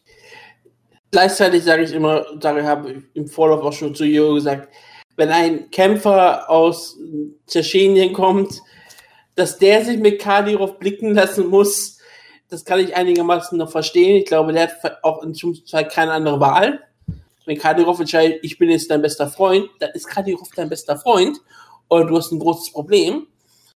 Für mich ist nur eine Sache, wenn jetzt sich noch irgendein Ja, ähm, westlicher Mixed Martial Arts Kämpfer bei Kadyrov blicken lässt, dann ist das mit der größte Abschaum, den man sich vorstellen kann. man stelle sich mal vor, äh, der gute Herr äh, Bibulatov äh, möchte nicht befreundet sein mit äh, Ramsan Kadyrov, wird deshalb nicht von Kadyrov eingeladen, sondern Kadyrov kommt bei ihm persönlich vorbei und wen sieht äh, Ramsan Kadyrov da? Seine Katze bei ihm zu Hause. Das, Das ist doch das. Todesurteil dann. Das äh, ist sicherlich richtig. Also- Also, das ist nochmal eine ganz andere. Aber die, die Katze hat ja, wie wir alle wissen, John Oliver geklaut. Von daher, damit hat Bibulatov äh, sicherlich nichts zu tun. Natürlich hat er damit nichts zu tun. Vielleicht ist er ja auch noch schwul. Ah nee, es gibt ja keine homosexuellen. Das, das wäre er dann, ähm, das wäre dann der Grund, warum er dann inhaftiert wird, Nein, wenn nein, er Freund von Kadyrov sein möchte. Das, das, ist doch, das ist doch die offizielle Aussage, die auch aus diesem Feature stammt natürlich, äh, wo ein äh, tschetschenischer Offizieller gesagt hat, nein, nein, Schwule gibt es bei uns nicht und selbst wenn, wäre das kein Thema für die Polizei, die würden schon von ihrer Familie umgebracht, zum Glück. So, von daher äh, alles, Ja, sehr sympathische, alles, alles sehr sympathische Leute auf jeden Fall. ja, auf jeden Fall. Ja, gut. Also, also, wenn- ich Amanda Nunes wäre, würde ich keine an, ähm, Kadyrov annehmen, aber sie ist ja eine Meinst du, meinst du, da wird äh, das anders beurteilt? In, in bestimmt vielerlei Hinsicht bestimmt schon. Ich habe äh, nicht die geringste Ahnung, wie ich jetzt eine Überleitung zu Mighty Mouse Johnson gegen Wilson Hayes kriegen soll.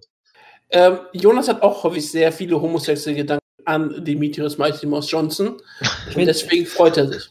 Alter, wir waren doch, wir waren Achso, ich wollte jetzt, ich hätte jetzt, ich hätte jetzt von, ich hätte jetzt Kadirov, von Kadirov eine Überleitung zum Serientöterspiel äh, gemacht. Der war auch nicht schlecht gewesen. Okay, der, der, der, das- ja, aber das ist ja jetzt vorbei. ist gut. Nein, also, äh, Jojo, kann ich dir schenken, ja? Was wäre der größte Triumph für Ramsan Kadyrov, wenn Magomed Bibulatov Mighty Mouse um den Flyweight-Titel besiegt? Bitteschön. Ja, ach so. Ja, wie abwegig, sowas zu sagen. Jonas, Ja. du Gut bist der Serientäter diese Woche. Ich habe natürlich Und du die hast Karte. einen Main-Card-Kampf. ähm, ja, ü- überbrück mal ein bisschen Zeit, bis ich die Karte öffne. Mighty Mouse gegen Hayes, äh, Namajunas gegen Waterson, Jacare da Souza gegen Roger Whittaker und Jeremy Steven gegen Renato Moicano. So. Ich, ich nehme natürlich, ich nehme natürlich Jacare da Souza gegen Roger, gegen Roger Whittaker, ein Kampf, in dem es beide Leute nicht gibt. Doch, Ro- Roger Whittaker ist das so ein Schlagersänger, oder nicht? Roger Whittaker hat einen Schlagersänger, ja, aus Großbritannien, der aber nur in Deutschland Geboren in Nairobi, Kenia. Ja, das ist, glaube ich, doch Großbritannien. Ja, Zu, stimmt. also, zu der Zeit, als Roger Whittaker geboren war, war das noch Großbritannien. Da bin ich mir Ich sogar. glaube, ich glaub, so alt ist er auch noch nicht, oder? Doch, Sind- 1981 ist er. Ja, schau an. Egal. Es reicht, um äh, UFC Top 10 Middleweight zu sein. So. Reden wir über Mighty Mouse gegen Wilson. Warum reden wir darüber eigentlich? Warum hat Wilson Hayes einen Titelshot? Ach ja, weil er Kämpfe im Flyweight Flyweight ist.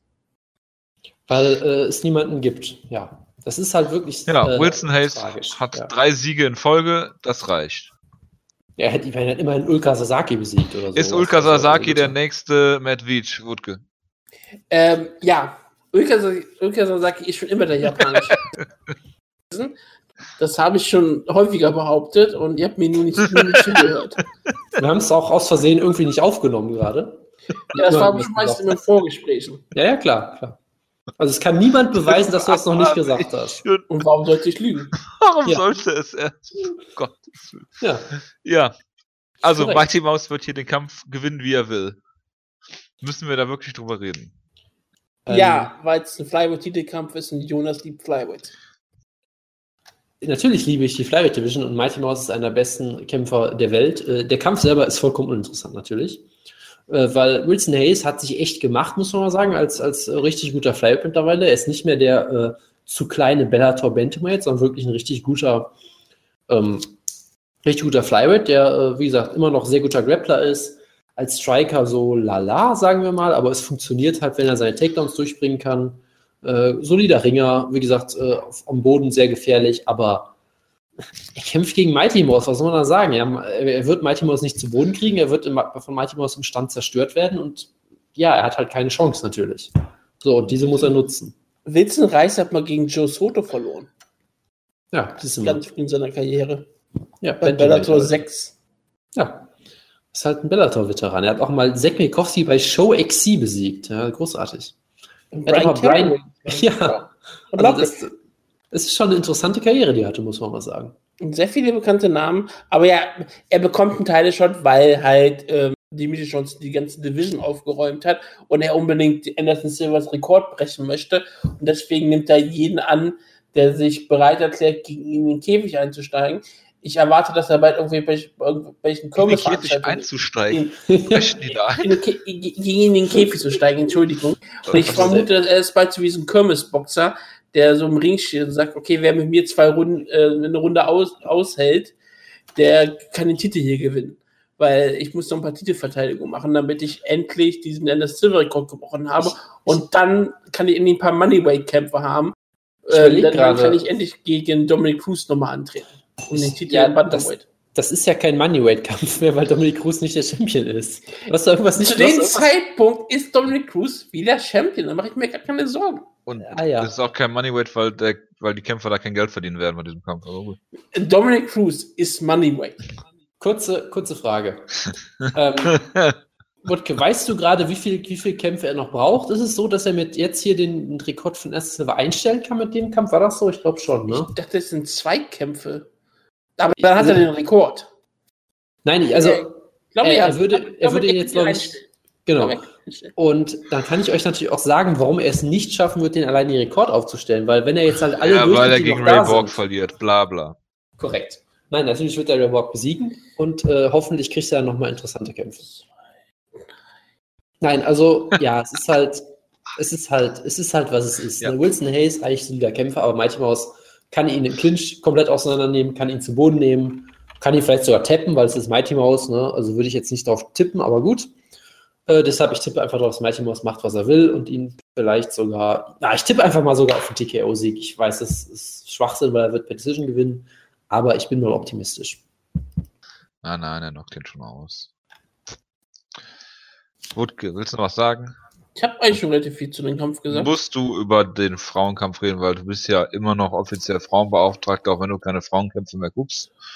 Rose Namajunas gegen Michelle Waterson.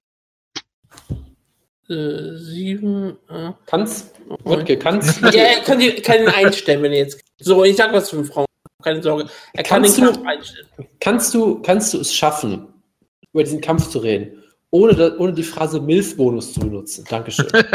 ich bin mir sicher, dass das Ist könnte, der aber jetzt. Pius da? haben, wir, Nein. haben, wir, haben wir jemals rausgekriegt, ob Pius Page Fansend ist? Oder das würde so einiges erklären. So einiges. Ich, ich, ich, Bei ich beiden. erwarte es eigentlich. An, andererseits, Pius äh, schämt sich nicht für solche Meinungen. Der würde sich keinen Fake-Account bei einem Anonymous E-Mailer dafür einrichten, glaube ich. Das das ist richtig. Vielleicht hat er das ja gewusst und wollte dich somit auf den Holzweg. Oh, das ist ja wirklich, boah. Ah, das, das ist natürlich clever. so intelligent ist Pius nicht. So, ähm, Ja. Entschuldigung. Ähm, kann, kann ich das sagen? Kann ich über diesen Kampf reden, ohne über MILF-Bonusse und Kategorien zu reden? Ähm, ich weiß es nicht. Es ist relativ schwierig, ähm, das einzuordnen. Aber ja, Rose Namajunas hatte ja vor kurzem die Chance gehabt, und vielleicht keine Chance, die sie verdient hat, gegen Caroline dann aber einen knappen, guten Kampf verloren. Ähm, es kämpft jetzt zurück gegen Michelle Waterson, die jetzt, seitdem sie in die UFC gegangen, äh, gekommen ist, sehr viele Fans zu, für sich gewonnen hat, nachdem sie Angel Magana ausgeschokt hat und dann auch Paige Van Zandt auch sehr zerstört hat. Sie hat sie nicht so sehr zerstört, wie Rose Namajunas sie zerstört hat, aber es war um einiges effektiver und schneller. Und ich bin relativ gespannt auf den Kampf. Rose Namajunas ist ähm, eine sehr interessante Kämpferin, die ja eigentlich keine große besondere Schwäche hat. Ihr Striking ist wunderbar, sehr aggressiv.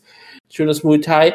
Ihr, ihre Submissions sind meistens wunderbar und Michelle Watterson natürlich als bekannt als The Karate Hottie, deswegen weiß man das auch, dass ihr Striking auf jeden Fall durchaus solide ist, hat sich aber gerade im Mixed Martial Arts häufig durch ihr gutes Grappling bewiesen und ich erwarte hier einen durchaus ausgeglichenen Kampf. Ich würde Rose Namajunas als Favoritin sehen, aber ähm, es kann hier durchaus ähm, wunderschönen Kampf hier geben. Ich, ich, es kann ja eng werden. Ich, ich bin relativ gespannt auf diesen Kampf. Ich glaube auch, dass ähm, dieser Kampf für die Show steht und ich glaube auch so ein bisschen der heimische Main Event sein wird. Ich glaube auch von der Vermarktung her ist das der Kampf, bei der auf den Fox, glaube ich, den, den, das Highlight drauflegen wird.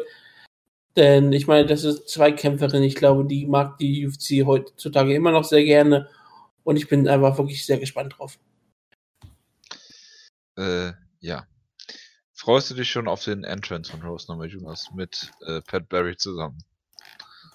Auch wenn sie sich wieder küssen, oh ja, und Händchen halten. Das wäre schön. ja. Ich, ich, ich wäre schön, wenn Rose Namajunas den John Cena macht und einen Heiratsantrag äh, Pat Barry macht.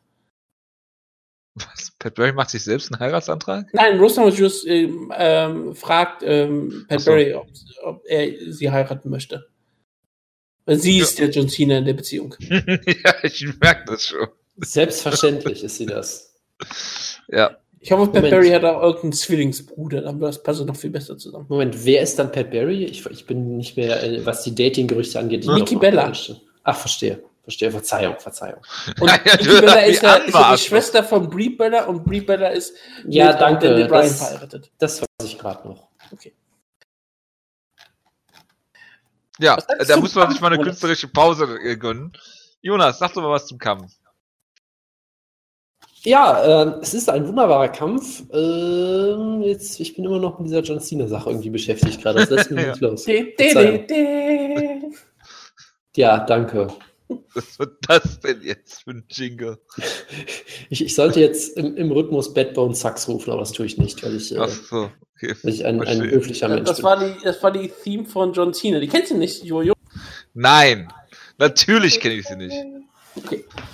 Also, Michelle Watterson gegen Rose Namajunas ist ein hervorragender Kampf, wie schon gesagt. Ähm, es ist wirklich äh, interessanter Kampf. Ich habe im letzten Kampf den großen Fehler gemacht, ähm, Michelle Watterson zu unterschätzen. Das äh, gebe ich, gebe ich klar zu. Ich habe gedacht, dass gut sie, für sie ist. Du hast den. Milf-Faktor nicht einbe- einbezogen. Dass sie, das äh, ich passiert habe- häufig in der mathematischen Beziehung. ich, ich, habe, ich habe gedacht, dass sie vielleicht doch etwas zu klein ist im Strawweight und dann gegen Paige Van Probleme kriegt. Das hatte sie nicht im geringsten. Sondern hat mit ihr Weil Page Van Zandt halt auch einfach nicht gut ist, wie ich immer sage. gewischt. Ja, du hast immer recht bei allem, was du sagst, Jojo. Gut, dass wir Ja. das nochmal festgestellt Gegen haben. Beck Rollins die erste Runde klar verloren. Darf, ja, ich was jetzt ist Beck Rollins, ja? Darf ich jetzt weitermachen? Nein. Gut, also Michelle Watterson hat hier gezeigt, dass sie eine hervorragende Grapplerin ist. Ähm, und das ist natürlich auch eine der großen Stärken von Rose Namajunas. Und es ist ein interessantes Duell. Also, wenn der Kampf zu Boden geht, könnte es unfassbar unterhaltsam werden. Es könnte dann extrem viele Scrambles geben, sehr viele Submission-Versuche, sehr unterhaltsam werden. Im Stand ist es natürlich auch interessant, weil Michelle Watterson hat natürlich einen, einen Karate-Hintergrund, wie man schwerlich erkennen kann an ihrem Nickname. Äh, aber für mich war sie meistens dann doch als Grapplerin irgendwie erfolgreicher als im Stand, wenn man es ehrlich ist. Weil viele ihrer, ihrer Signature-Siege sind per Submission, ja.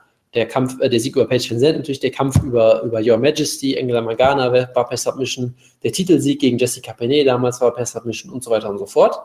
Ähm, da würde ich das vielleicht sogar noch eher als ihre Stärke sehen. Äh, bei Rose ist es so ein bisschen ähnlich. Das hast du halt in dem, in dem Kowalczyk-Kampf durchaus gesehen, dass sie eigentlich richtig gutes Boxen hat, ihre Reichweite sehr gut ausnutzen kann, aber dafür dann im Clinch komplett vermöbelt wurde, was, man, was, was mich damals auch überrascht hat. Ähm, ich weiß halt nicht, ob Michelle Watterson die Physis hat, um Namajunas im Stand wirklich so, so gefährlich zu werden, gerade weil halt Kowalczyk auch gerade weil Kowalczyk halt auch unfassbar stark im Clinch ist, da sehe ich jetzt Michael Watterson als nicht ganz so stark. Deshalb glaube ich, im, Im Stand würde ich Namajunas immer noch die Vorteile geben. Die sollte einen Reichweitenvorteil haben, hat eigentlich auch einen ziemlich guten Jab, wenn sie halt nicht komplett wild kämpft, soll sie den Kampf da bestimmen können. Und Michelle Watterson ist sicherlich gut im Grappling, aber ich sehe sie jetzt nicht als jemand, die jetzt hervorragende Takedowns hat unbedingt. Sie ist sicherlich gut, aber ich glaube, dass da Namajunas auf einem ähnlichen Niveau ist. Deshalb, ich glaube, ähm, dass Namajunas Takedown-Versuche stoppen kann. Es kann natürlich genauso gut sein, dass sie einfach die ganze Zeit Flying Armbars zeigt und dann selbst zu Boden geht oder sowas. Das kann man bei ihr nicht ganz ausschließen, aber ich glaube, äh, sie sollte leichte Vorteile im Stand haben und äh, sollte Takedowns stoppen können. Das heißt, äh, ich würde dann in einem durchaus engen Kampf Rosner Jonas vorne sehen, per Decision in einem sicherlich sehr unterhaltsamen Kampf. Ja, dass du das tippst, gibt mir in meiner Meinung, dass Michelle Watterson den Kampf gewinnen wird, nochmal recht. Ich denke, dass Michelle Watterson hier den Kampf äh, per Decision gewinnen wird. Ich glaube nicht, dass es zu einem Finish kommt. Ihr habt alles dazu eigentlich schon gesagt. Ähm, und ja, mehr möchte ich dazu eigentlich jetzt auch nicht sagen. Nächster Kampf. Äh, Ronaldo Jacare da Sousa gegen Roger Whittaker. Whittaker hat jetzt eine Sechskämpfe-Siegesserie auch gegen Derek Brunson gewonnen in der Heimat in Australien. Ähm, kämpft gegen Jacare, der jetzt äh, nach einem sehr kontroversen Niederlage gegen Yolo Romero ähm, eigentlich eine noch viel beeindruckende Siegesserie hat, eigentlich, muss man dazu sagen. Ich meine, er hat zweimal Chris Camosi besiegt. Ja. Das, das kann nicht, das können nicht viele von Wer sich behaupten. Wer kann das von sich behaupten? Ja, ähm, Jacare war ja lange Zeit dieser, dieser ähm, limitierte ähm, MMA-Kämpfer, der eigentlich nur darauf gewartet hat, Takedown zu holen, was er meistens dann auch gemacht hat. Und äh, die Kämpfe dann ähm, am Boden zu finishen. Und äh, ja, mittlerweile hat er auch äh, richtig gutes Striking dazu bekommen. Äh, Whittaker hat äh, den Schritt gemacht und ist vom äh, Welterweight, äh, Entschuldigung, Welterweight hochgegangen ins äh, Middleweight und hat seine Karriere äh, dann nochmal einen richtigen äh, Schub verpasst. Hat sich dann nochmal neu erfunden, ist ein sehr talentierter ähm, Striker, ähm, guter Ringer, äh, Grappler, hat eigentlich keine richtige Schwäche. Ähm, und bei Jacare sticht halt einfach nochmal dieses, dieses Ground Game ähm, nochmal extra raus. Ich glaube, im Stand nehmen sie sich nicht viel. Vielleicht mit einem leichten Vorteil für Whittaker, wenn es das zum Boden geht, ist natürlich gegen Jacare ähm, absolut kein Kraut gewachsen. Und ich sag, ich denke einfach, dass dieser Kampf früher oder später auch am Boden stattfinden wird und ähm, ich glaube, dass äh, entweder Whittaker sich dann die ganze Zeit verteidigen wird und dann eine Runde abgibt, ähm, dann in der darauffolgenden Runde vielleicht dann so ähm, zurückhalten ist, damit auch genau das halt nicht mehr passiert und äh, den Kampf dann entweder per Decision gewinnt, äh, verliert oder dass Jacare halt eine Submission holt, weil ich Jacare ähm, einfach für einen so, so guten ähm, Submission Grappler halte, dass da ähm, dann halt, ähm, ja, wie gesagt, kein Kraut gegen gewachsen ist. Der X-Faktor in diesem Kampf und wie bei jedem Jacare-Kampf ist eigentlich die, die Story of his UFC Life sozusagen, dass er halt nie einen Title Shot bekommt und immer und immer und immer wieder anrennt ähm, und es einfach nicht so richtig schafft irgendwie, obwohl er immer, immer wieder Top-Leistungen bringt. Und die Gefahr, die halt besteht, ist, dass er halt von einem auf den anderen Tag alt wird. Ähm, das ist natürlich eine Sache, die man halt nie so richtig weiß. Aber da es nicht weiß und auch dann nicht berücksichtigen kann, ähm, denke ich, dass Jacare hier den Kampf gewinnt. Ja, also es ist ein, ein absolut faszinierender Kampf auf jeden Fall. Ähm, ich sehe Roger Whittaker weiterhin sehr gerne. Ich meine, er ist ein wunderbarer Kämpfer, jemand, der auch mal gezeigt hat, dass ein großen Erfolg, auch wenn man eine Gewichtsklasse nach oben geht.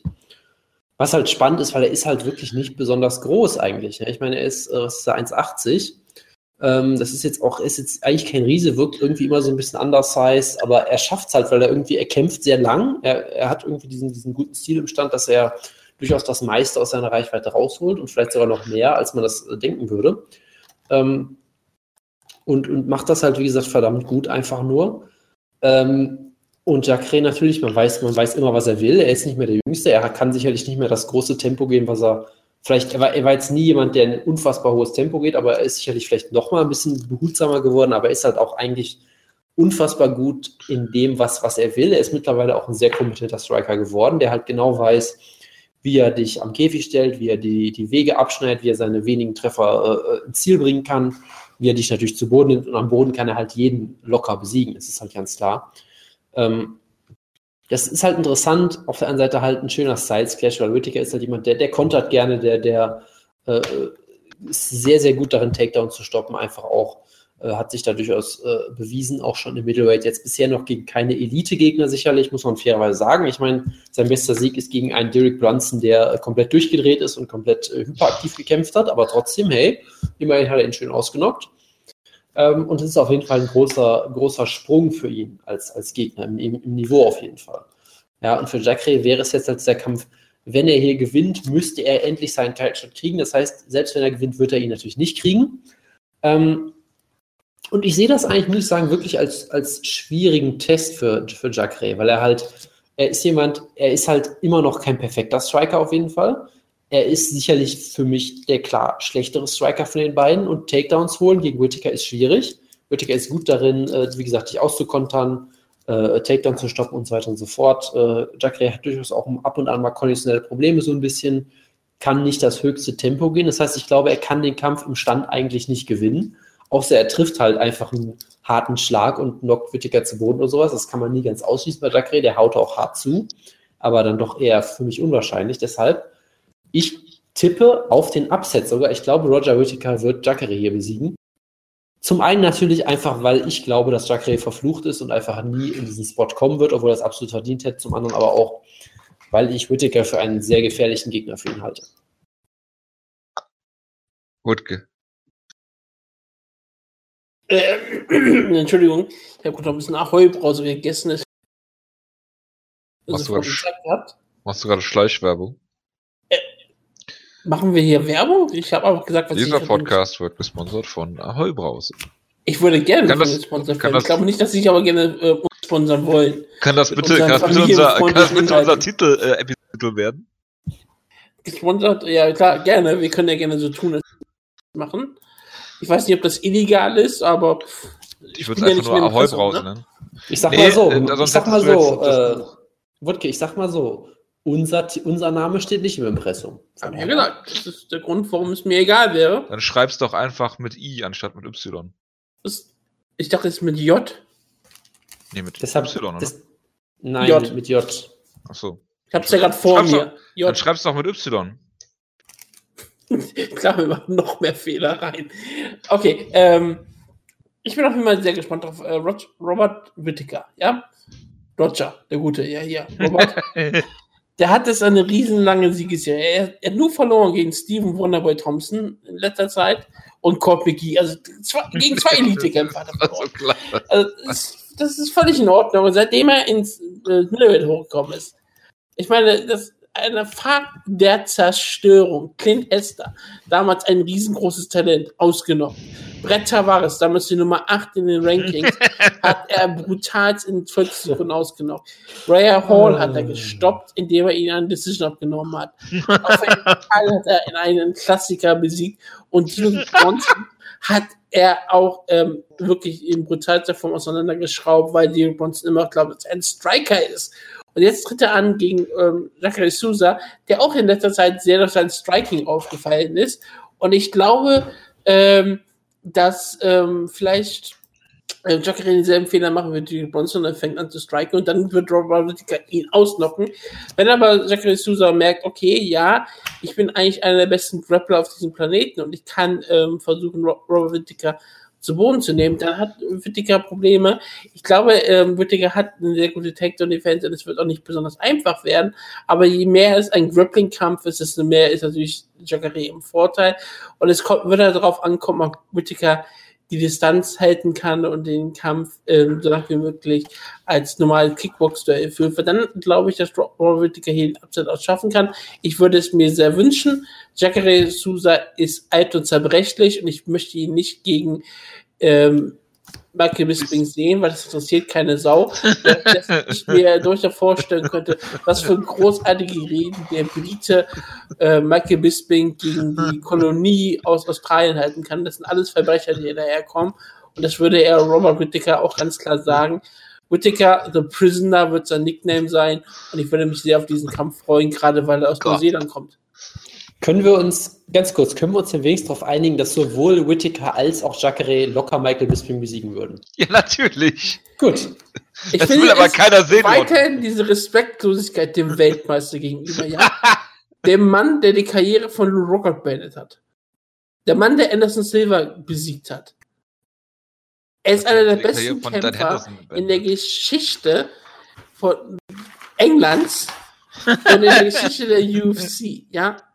Und ich möchte noch mal ganz klar sagen, dass mir diese Respektlosigkeit hier mir ähm, langsam zuwider ist. Und ich würde ganz klar sagen, Michael Bisping gegen Robert Whittaker wäre ein sehr, sehr enger und guter Kampf. Wer auch sehr respektlos war, war Renato Moicano. Also, Entschuldigung, was habt ihr jetzt alle getippt? Du hast, Jonas hat Jacare. auf Whittaker getippt und du? Jojo? habe auf Jacare getippt. Das Sousa. Bitte das Sousa da reinschreiben. Jacare, Okay. das Sousa. Wutke, Das- wir sind, wir sind hier nicht beim Co-Main-Event-Podcast. Versuch Nee, bitte, ich habe ihn noch nicht versuch, Nuggets genannt. versuch nicht, deren Memes zu klauen. Das wird nicht Du funktionieren. weißt, wie schlimm das war, dass mich die ganze Zeit da zurück, als du die ganze Zeit den Namen gesagt hast. Ich, es, es geht so in den Kopf rein. Tja, Ich weiß nicht, wovon ihr redet. Zum Glück. Ah, Gut. Jeremy Stevens, äh, wer auch respektlos war, das war meine Überleitung, war Ja. Renato Moicano, weil er hat nämlich Tom Ninimaki aus der UFC geschickt. das ist eine Frechheit, ja. Da hast du vollkommen recht. Und ja, äh, Jeremy Stevens äh, wird sein Gegner sein. Als Opener der Foxcard. Wer? Jeremy Stevens. Wer soll das sein? Kenne ich nicht. Ich verstehe das jetzt nicht. Muss, muss, muss, willst du mir das jetzt erklären? Nein, will ich nicht. Gut. Dann mach auch nicht so komische Anspielungen. Und sag was zum Kampf, weil du bist ja der Einzige, der sich an Renato Moicano erinnern soll. Kennt War das gerade ernst gemeint, dass du die Anspielung nicht verstanden hast, Jojo? Oder weil es Ich, ich bin gerade, ich bin gerade echt schockiert. Hat, oder warst Ach so, äh, ja. Who the fuck is that guy? Sehr witzig, ja. Auf Ich- Deutsch. ich und, grad äh, auf Deutsch, wissen. auf Deutsch und von dir, Jonas, ist das so absolut sowas von grottenschlecht. Äh, also unfassbar. Aber das passt in die Rolle, äh, in die Reihe deiner äh, Kommentare. Aber sag doch mal was zum Kampf. Weil wie gesagt, Renato Moicano hat jetzt außer dir noch niemanden kämpfen sehen. Ähm, ich habe den Kampf natürlich vollkommen verdrängt gegen, äh, gegen Tom Ninimeki, deshalb kann ich da auch nicht. Nee, aber er hat die Tom ganze Ninimeki- UFC-Karriere von Tony Mickey. er hat Tom Ninimeki ziemlich auseinandergenommen und submitted und sah da eigentlich sehr gut aus. Deshalb glaube ich, dass er ein sehr gehyptes Talent ist. Ich behaupte einfach, dass Patrick Ryman sehr oft über ihn geredet hat. Ich weiß es nicht. Ich habe keine Ahnung.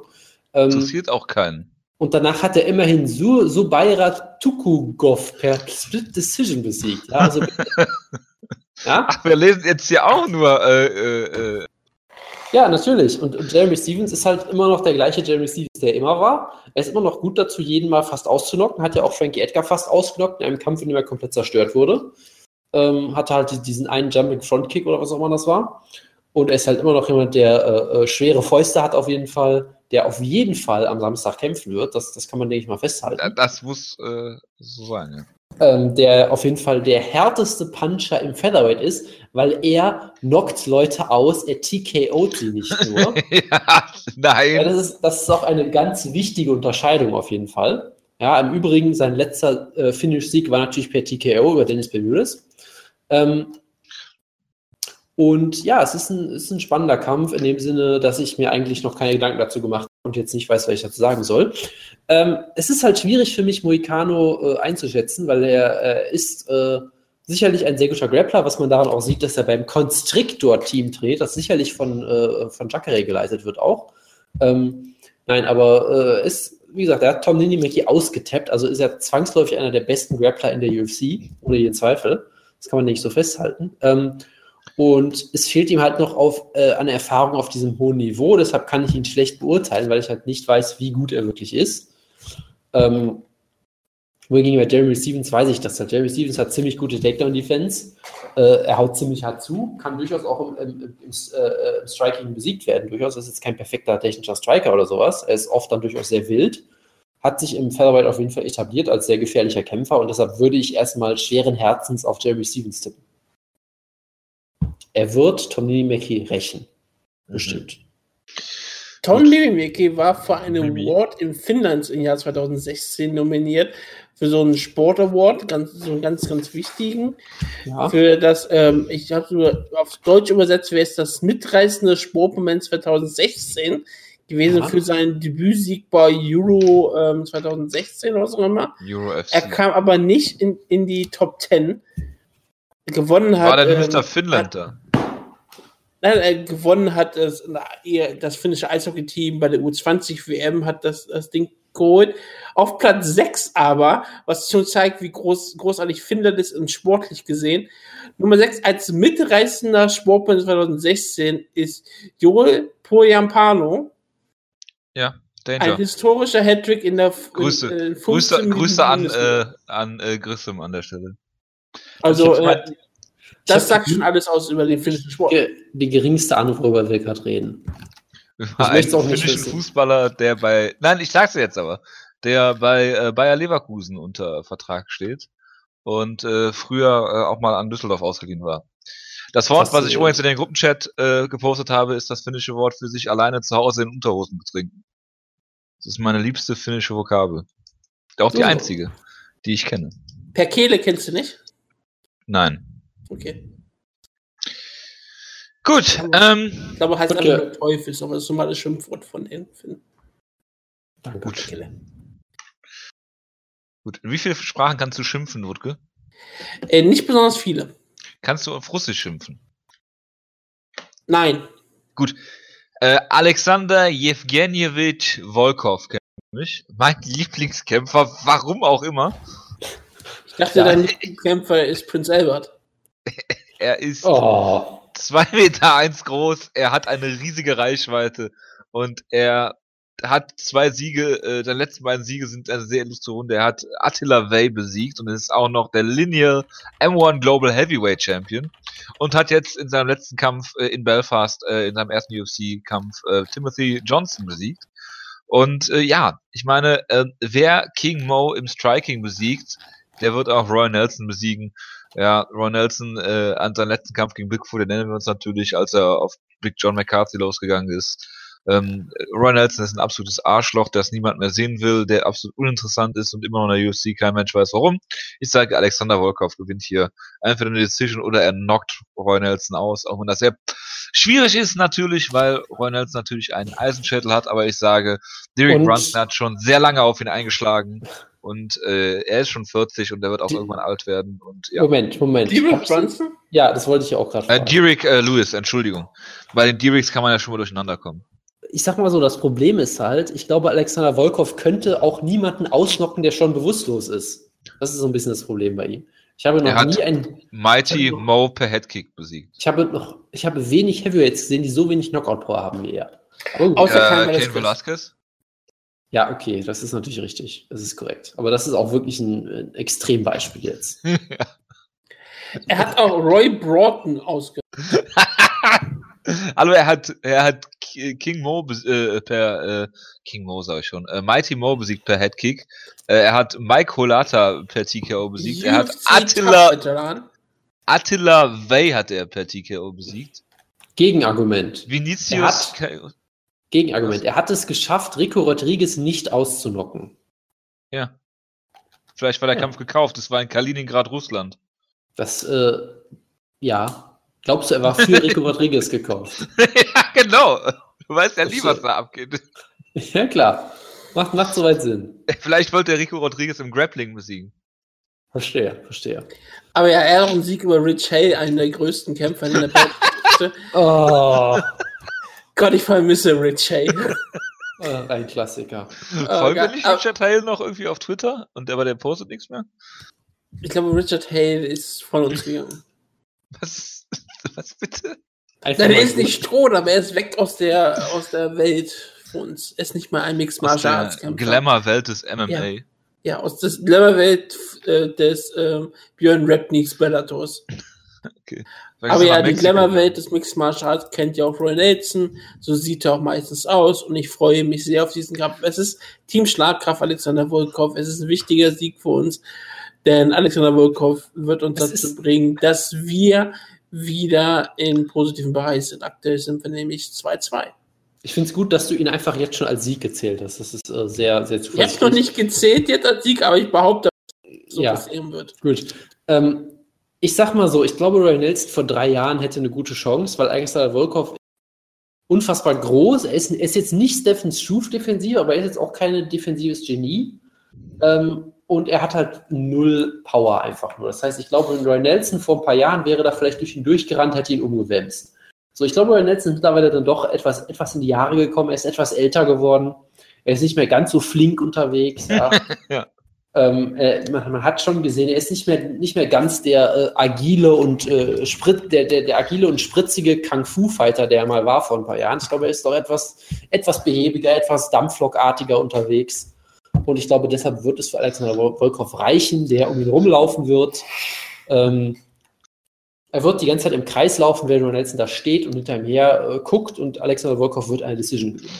Ich sage, dass Volkov ihn natürlich ausnockt und wir sind natürlich auf Alexander Volkov angewiesen als Team Starkraft. Wir wissen natürlich nicht, A, was äh, äh, Geronimo dos Santos in seinem Kampf gegen äh, Ali, äh, Amir, äh, Ali, Amir Ali Aquari äh, für Mittelchen nimmt. Und das ist Ähm, natürlich ich, ich großes kann dir das, Fragezeichen. Jojo, ich, ich kann dir das beantworten. Alle. Okay, gut. Und äh, da weiß er natürlich nie, wie das ausgeht. Und da wir auch äh, hier Team Starkraft-Mitglied äh, Tom Neu noch nicht gesehen haben, äh, der jetzt gegen äh, Patrick Williams kämpft, Jonas. Hm. Also, pass auf. Ich, ich spreche es jetzt einmal vor und ihr sprecht dann nach, okay? Nein, auf gar keinen Fall. Okay. Du Noir. Du fressst nicht. ich dachte, Schwölke, du sagst irgendwas wie Renault. Du Auf. Noir, Wutke. Du. Uah. Ja, lassen wir es mal gelten. Also, The Fire Kid, ja, der legitime Nachfolger von Takanori Gomi auf jeden Fall. Ähm, die große Hoffnung des Aktiver. UFC-Kämpfer. Die, die größte, ja, das ist auch der Treppenwitz schlechthin, ja. Ist korrekt. Die größte französische Hoffnung im MMA seit dem französischstämmigen Bomber Fran- Francis Camon auf jeden Fall. Ja. Ähm, Achso. Äh, Oder Taylor dachte, Lapilus. ja, Ist, nein, äh, noch, noch, noch größer, noch größer. ist Francis Ngannou nicht offiziell Franzose? Ja, ist Das er. ist, das ist korrekt, aber ich wollte den französischstämmigen Bomber mal erwähnen. Jack Kongo ist auch Franzose. Der war aber auch nie eine Hoffnung für irgendwas. So, Tom Duquesne war auf jeden Fall äh, ein großes Talent, hat jetzt endlich bei UFC unterschrieben, war äh, lange schon independent aktiv, hat da schon seit Jahren äh, die Leute begeistert. Am Ringen. Ja, er war im Indie-Bereich, hat er immer mit, mit, mit, mit Matt Riddle zusammen und solchen Leuten geworkt, Shows äh, gemacht. Ja. War jetzt auch am WrestleMania-Wochenende sehr aktiv, natürlich der gute Tom Duquesne war. Bama-Veteran Ähm, halt. Genau. Also jemand, der auf den, auf den äh, solche Leute, die auf Talente achten, solche Leute wie Patrick Wyman zum Beispiel natürlich seit Jahren schon ein Auge werfen. Solche Leute wie schon- die, die Patrick Wyman alles nachplappern. Das ist korrekt, ich habe ja auch nicht ewig Zeit. Ich habe ja auch keine Zeit, Alabama-Shows zu gucken. Deshalb muss ich mich ja Du kannst, eine, informieren. du kannst eine äh, Akkreditierung für Bama haben. Wir kriegen die ganze Zeit Spam-E-Mails. ja, äh, will ich aber nicht. Ich will auch nicht zu äh, Bellator London oder was der Scheiß da war. Ganz ehrlich, da müsste ich mir immer noch, da müsste ich immer noch dahin fliegen. Ja, das Und wenn ist ich dann- korrekt. Und wenn ich dann in London wäre, hätte ich auch Besseres zu tun. Aber gut. Was denn? Was würdest du denn in London machen anstatt Bellator? Äh, ich würde mir vermutlich, ich würde mich vermutlich touristisch verdingen. Ich war mal, mit- ich war mal mit Woodke in, in, in London, das war sehr schön Das ist eigentlich. richtig. Ich habe damals John Jones gestalkt, das war auch sehr schön. An einer Ampel. Und wir haben bei Na. Ihr habt John Jones im Straßenverkehr gestalkt, seid ihr Nein, wahnsinnig? nein, nein. Es war in der U-Bahn. Es war, glaube ich, eine U-Bahn. Es, es war an der Ampel vor der U-Bahn. ja, oder so. aber John Lewis war. Fußgänger. Ja. Und damals war er noch, Alles gut. und damals war er noch der Held, weil er äh, Ja. Frauen noch ähm, Handtaschen wiedergegeben hat und die nicht geraubt hat. Statt ihnen die Kinder zu rauben, ja. Ja, genau. Ja, hervorragend. Ja, das klingt Äh, großartig. überfahren, eins von beiden. Ja, also, ähm, genau, also London sicherlich sehr schön. Äh, vielleicht gehe ich auch mal nach Greenwich oder so, wenn ich mal da bin, keine Ahnung. Ähm, was wollte ich denn jetzt? Jetzt habe ich den Faden komplett verloren. Tom Dick Junior reden. Ja, äh, das Schöne ist, dass jetzt gerade bei mir alles abschießt, da kann ich mir noch nicht mal sein Profil angucken. Aber er ist halt noch sehr jung, ich glaube, ähm, hat, ich glaube, ein, das war doch der Typ, der gegen Mr. Flynn verloren hat, nicht wahr? Ja, in, er hat Niederlage war in Finnland gegen Mr. Flynn. Ja, also ich meine, in dem Land, was Mr. Finland benannt hat, kann man auch mal gegen den verlieren. Das ist auch keine Schande. Und es war ja auch sehr früh in seiner Karriere, in seinem fünften Kampf, per Bravo-Choke in äh, null Sekunden, was auch durchaus beeindruckend ist. Ja, ich meine, Mr. Finland ist dafür bekannt, dass er schnell startet. Oder dass jemand in null Sekunden tappt, ist schon sehr beeindruckend, wie ich finde. Ähm, aber das, das gibt es ja durchaus häufiger, mal dass Talente halt mal äh, einen Kampf per Submission verlieren auf merkwürdige Art und Weise. hat sich seitdem halt wunderbar gemacht. Ist auch, ist auch ein absoluter Finisher, hat seine letzten drei Kämpfe gefinisht. Äh, insbesondere sehenswert der Kampf gegen Shane Walsh, wo er ihm einen brutalen Elbow ausgenockt hat, und da war Faceplant auch noch. Also er ist einfach ein, ein sehr dynamischer Kämpfer auf jeden Fall, kann einfach mal alles, sehr guter Athlet, sehr gefährlicher Striker, auch ein guter Grappler, äh, kann, wie gesagt, eigentlich auf dem Papier erstmal alles, geht ein unfassbar hohes Tempo, ähm, sehr spektakulär, immer unterhaltsam und ich bin einfach sehr gespannt, wie er sich in der UFC schlagen kann. Wie gesagt, ähm, die Vorschusslorbeeren könnten höher kaum sein. Da gibt es natürlich immer so ein bisschen die Gefahr, dass man dann enttäuschen könnte. Soll ja schon mal vorgekommen sein bei Leuten, die mal gehypt wurden von manchen Leuten. Von dir? Nein, also mir ist sowas persönlich noch nie passiert, aber nee, gut. Und er kämpft jetzt halt gegen Patrick Williams. Äh, wer kennt ihn nicht? Ja, legendär dafür mit äh, von Chris Beal mal ausgenockt geworden zu sein mit einem der schönsten Flying Knees, was man je gesehen hat und seitdem auch nicht mehr weiter besonders aktiv. Er hat nur, sagen wir mal, durchwachsene Bilanz bisher. Äh, jetzt nichts irgendwie Besonderes dabei, wo man sagt, so wow, Wahnsinn, 8-4 Rekord. Also es ist halt ein Debütkampf für, für Ducanoir. Äh, macht sicherlich auch Sinn, ihm, sage ich mal, einen Aufbaukampf zu geben. Und ähm, ich bin sehr gespannt. Ich tippe natürlich auf Tom Ducanoir per äh, äh, Spinning Back Elbow. Keine Ahnung. Glückwunsch. Was tippst du denn äh, bei deinem äh, Zweitlieblingskämpfer King Bobby Green, der ja auch deinem Hype zum Opfer gefallen ist, gegen Rashid Magomedov? Äh, er wird natürlich verlieren, weil Rashid Magomedov ist ziemlich gut und Bobby Green äh, vielleicht nicht mehr so, keine Ahnung. Also Bobby Green ist halt. So. Seitdem du ihn hyped hast? Er ist halt ein sehr, er ist ein sehr unterhaltsamer Kämpfer, er ist der einzig wahre King, gerade jetzt mit Nein, King das ist Spencer Fischer. Glaube ich, die Karriere beendet hat. Ähm, ist ein unterhaltsamer Kämpfer. Er hat äh, sehr viel durchlebt in seinem Leben, sehr viele Schicksalsschläge hinnehmen müssen und so weiter und so fort. Hat halt diesen interessanten Stil, dass er halt versucht, so zu boxen wie so ein Boxer mit dieser Krabben-Defense, die einfach im MMA nicht wirklich funktionieren kann. Aber er versucht halt trotzdem, was ich sehr sympathisch finde. Ähm, und äh, ist halt der König darin, auf jeden Fall getroffen zu werden und dann zu sagen, nein, du hast mich nicht getroffen, was ich auch immer sehr respektiere. Er ist halt ein sehr guter, ein sehr guter Bullshitter und ich finde, davon gibt es viel zu wenig in diesem Sport. Ja, äh, gerade in, in, dieser, in dieser Ära von Trumps Amerika finde ich das sehr wichtig, dass es Leute gibt, die einfach sagen, äh, nein, äh, ich, du, du, hast mich zwar offensichtlich getroffen, aber ich tue jetzt einfach so, als wäre das wäre da nichts gewesen. Das finde ich, wie gesagt, sehr, sehr bodenständig und sympathisch. Mhm. Und Rashid Magomedov ist halt einfach ein ziemlich guter Kämpfer, ähm, ziemlich, ja, guter Striker, einfach auch jemand, der auch einen ziemlichen Hype mal hatte, wenn ich das richtig in Erinnerung habe ähm, der äh, so ein bisschen abgekühlt ist, glaube ich. Der aber nicht, glaube ich, verloren, ne? Genau, das, deshalb ja ähm, gegen, gegen genau, Benil Dariush. Das war so ein Kampf, wo, glaube ich, alle Leute auf, auf äh, Magomedov getippt haben und sehr hoch auf ihn waren. Äh, aber auch hier äh, guter Kämpfer, wie gesagt, äh, gerade im Striking technisch sehr gut, aus, aus dieser russischen Kickbox-Schule so ein bisschen. Kommt natürlich aus Dagestan. Wie sollte es anders sein? Äh, kein besonders großer Finisher, fairerweise muss man das sagen, aber äh, sehr guter Striker. Und ich vermute mal, dass er hier Bobby Green outstriken wird, während Bobby Green sehr oft mit dem Finger auf ihn zeigt und sagt, du hast mich nicht getroffen. Und das äh, ist auch das, was wir alle sehen wollen. Ja. Äh, nee. Willst du noch was dazu sagen, Wutke? Nein, nicht wirklich. Gut, ich schaue auf jetzt... die Uhr, deswegen denke ich. Ja, ja, ich auch. Äh, deshalb hat Jonas jetzt noch einmal den Floor, um über Timothy Elliott gegen Louis Smolka zu reden. Ja, Timothy Elliott ist äh, ein wunderbarer Kämpfer, der. Ist ein wunderbarer Kämpfer, der weg. Äh, hat ihn. Was? Bin ich nicht mehr da? Ja, du bist jetzt wieder da. Ist so. ein wunderbarer Kämpfer, der, dann hat man dich nicht mehr gehört. Der Mighty Mouse durchaus vor ein paar Probleme gestellt hat und zumindest mal eine Runde gewonnen hat, was ja bei Demetrius Johnson sowas ähnliches ist, wie ihn fast auszunocken äh, bei einer anderen Gewichtsklasse oder so. Also er hat ihn am Rand einer Niederlage gehabt, dem er vier Runden klar verloren hat. Ähm, sehr interessanter Kämpfer, sehr äh, äh, ähm, schillernde Persönlichkeit, sagen wir mal, hat einen sehr, sehr interessanten und merkwürdigen Stil, also alles, was ich halt liebe an Kämpfern. Luis Molker auch so jemand, den ich sehr gerne habe, den ich mein Team Schlagkraft deswegen geholt habe, weil er halt auch ähm, diesen typischen Stil hat. Er hat mal mit einem Kampf per Superkick gewonnen, äh, zeigt sehr aggressives, schönes Grappling, viele Scrambles. Äh, aber er ist halt jemand, der ist irgendwie, ähm, er kämpft halt seit er irgendwie ein Baby ist, glaube ich, so ungefähr. Hat halt mit MMA quasi angefangen. Ähm, und von daher äh, ist er halt so jemand, der vielleicht nicht diese, diese Disziplin hat, diesen Kampfsporthintergrund, auf den er zurückgreifen kann. Er kann halt alles ziemlich gut, aber er ist nirgendwo unbedingt herausragend.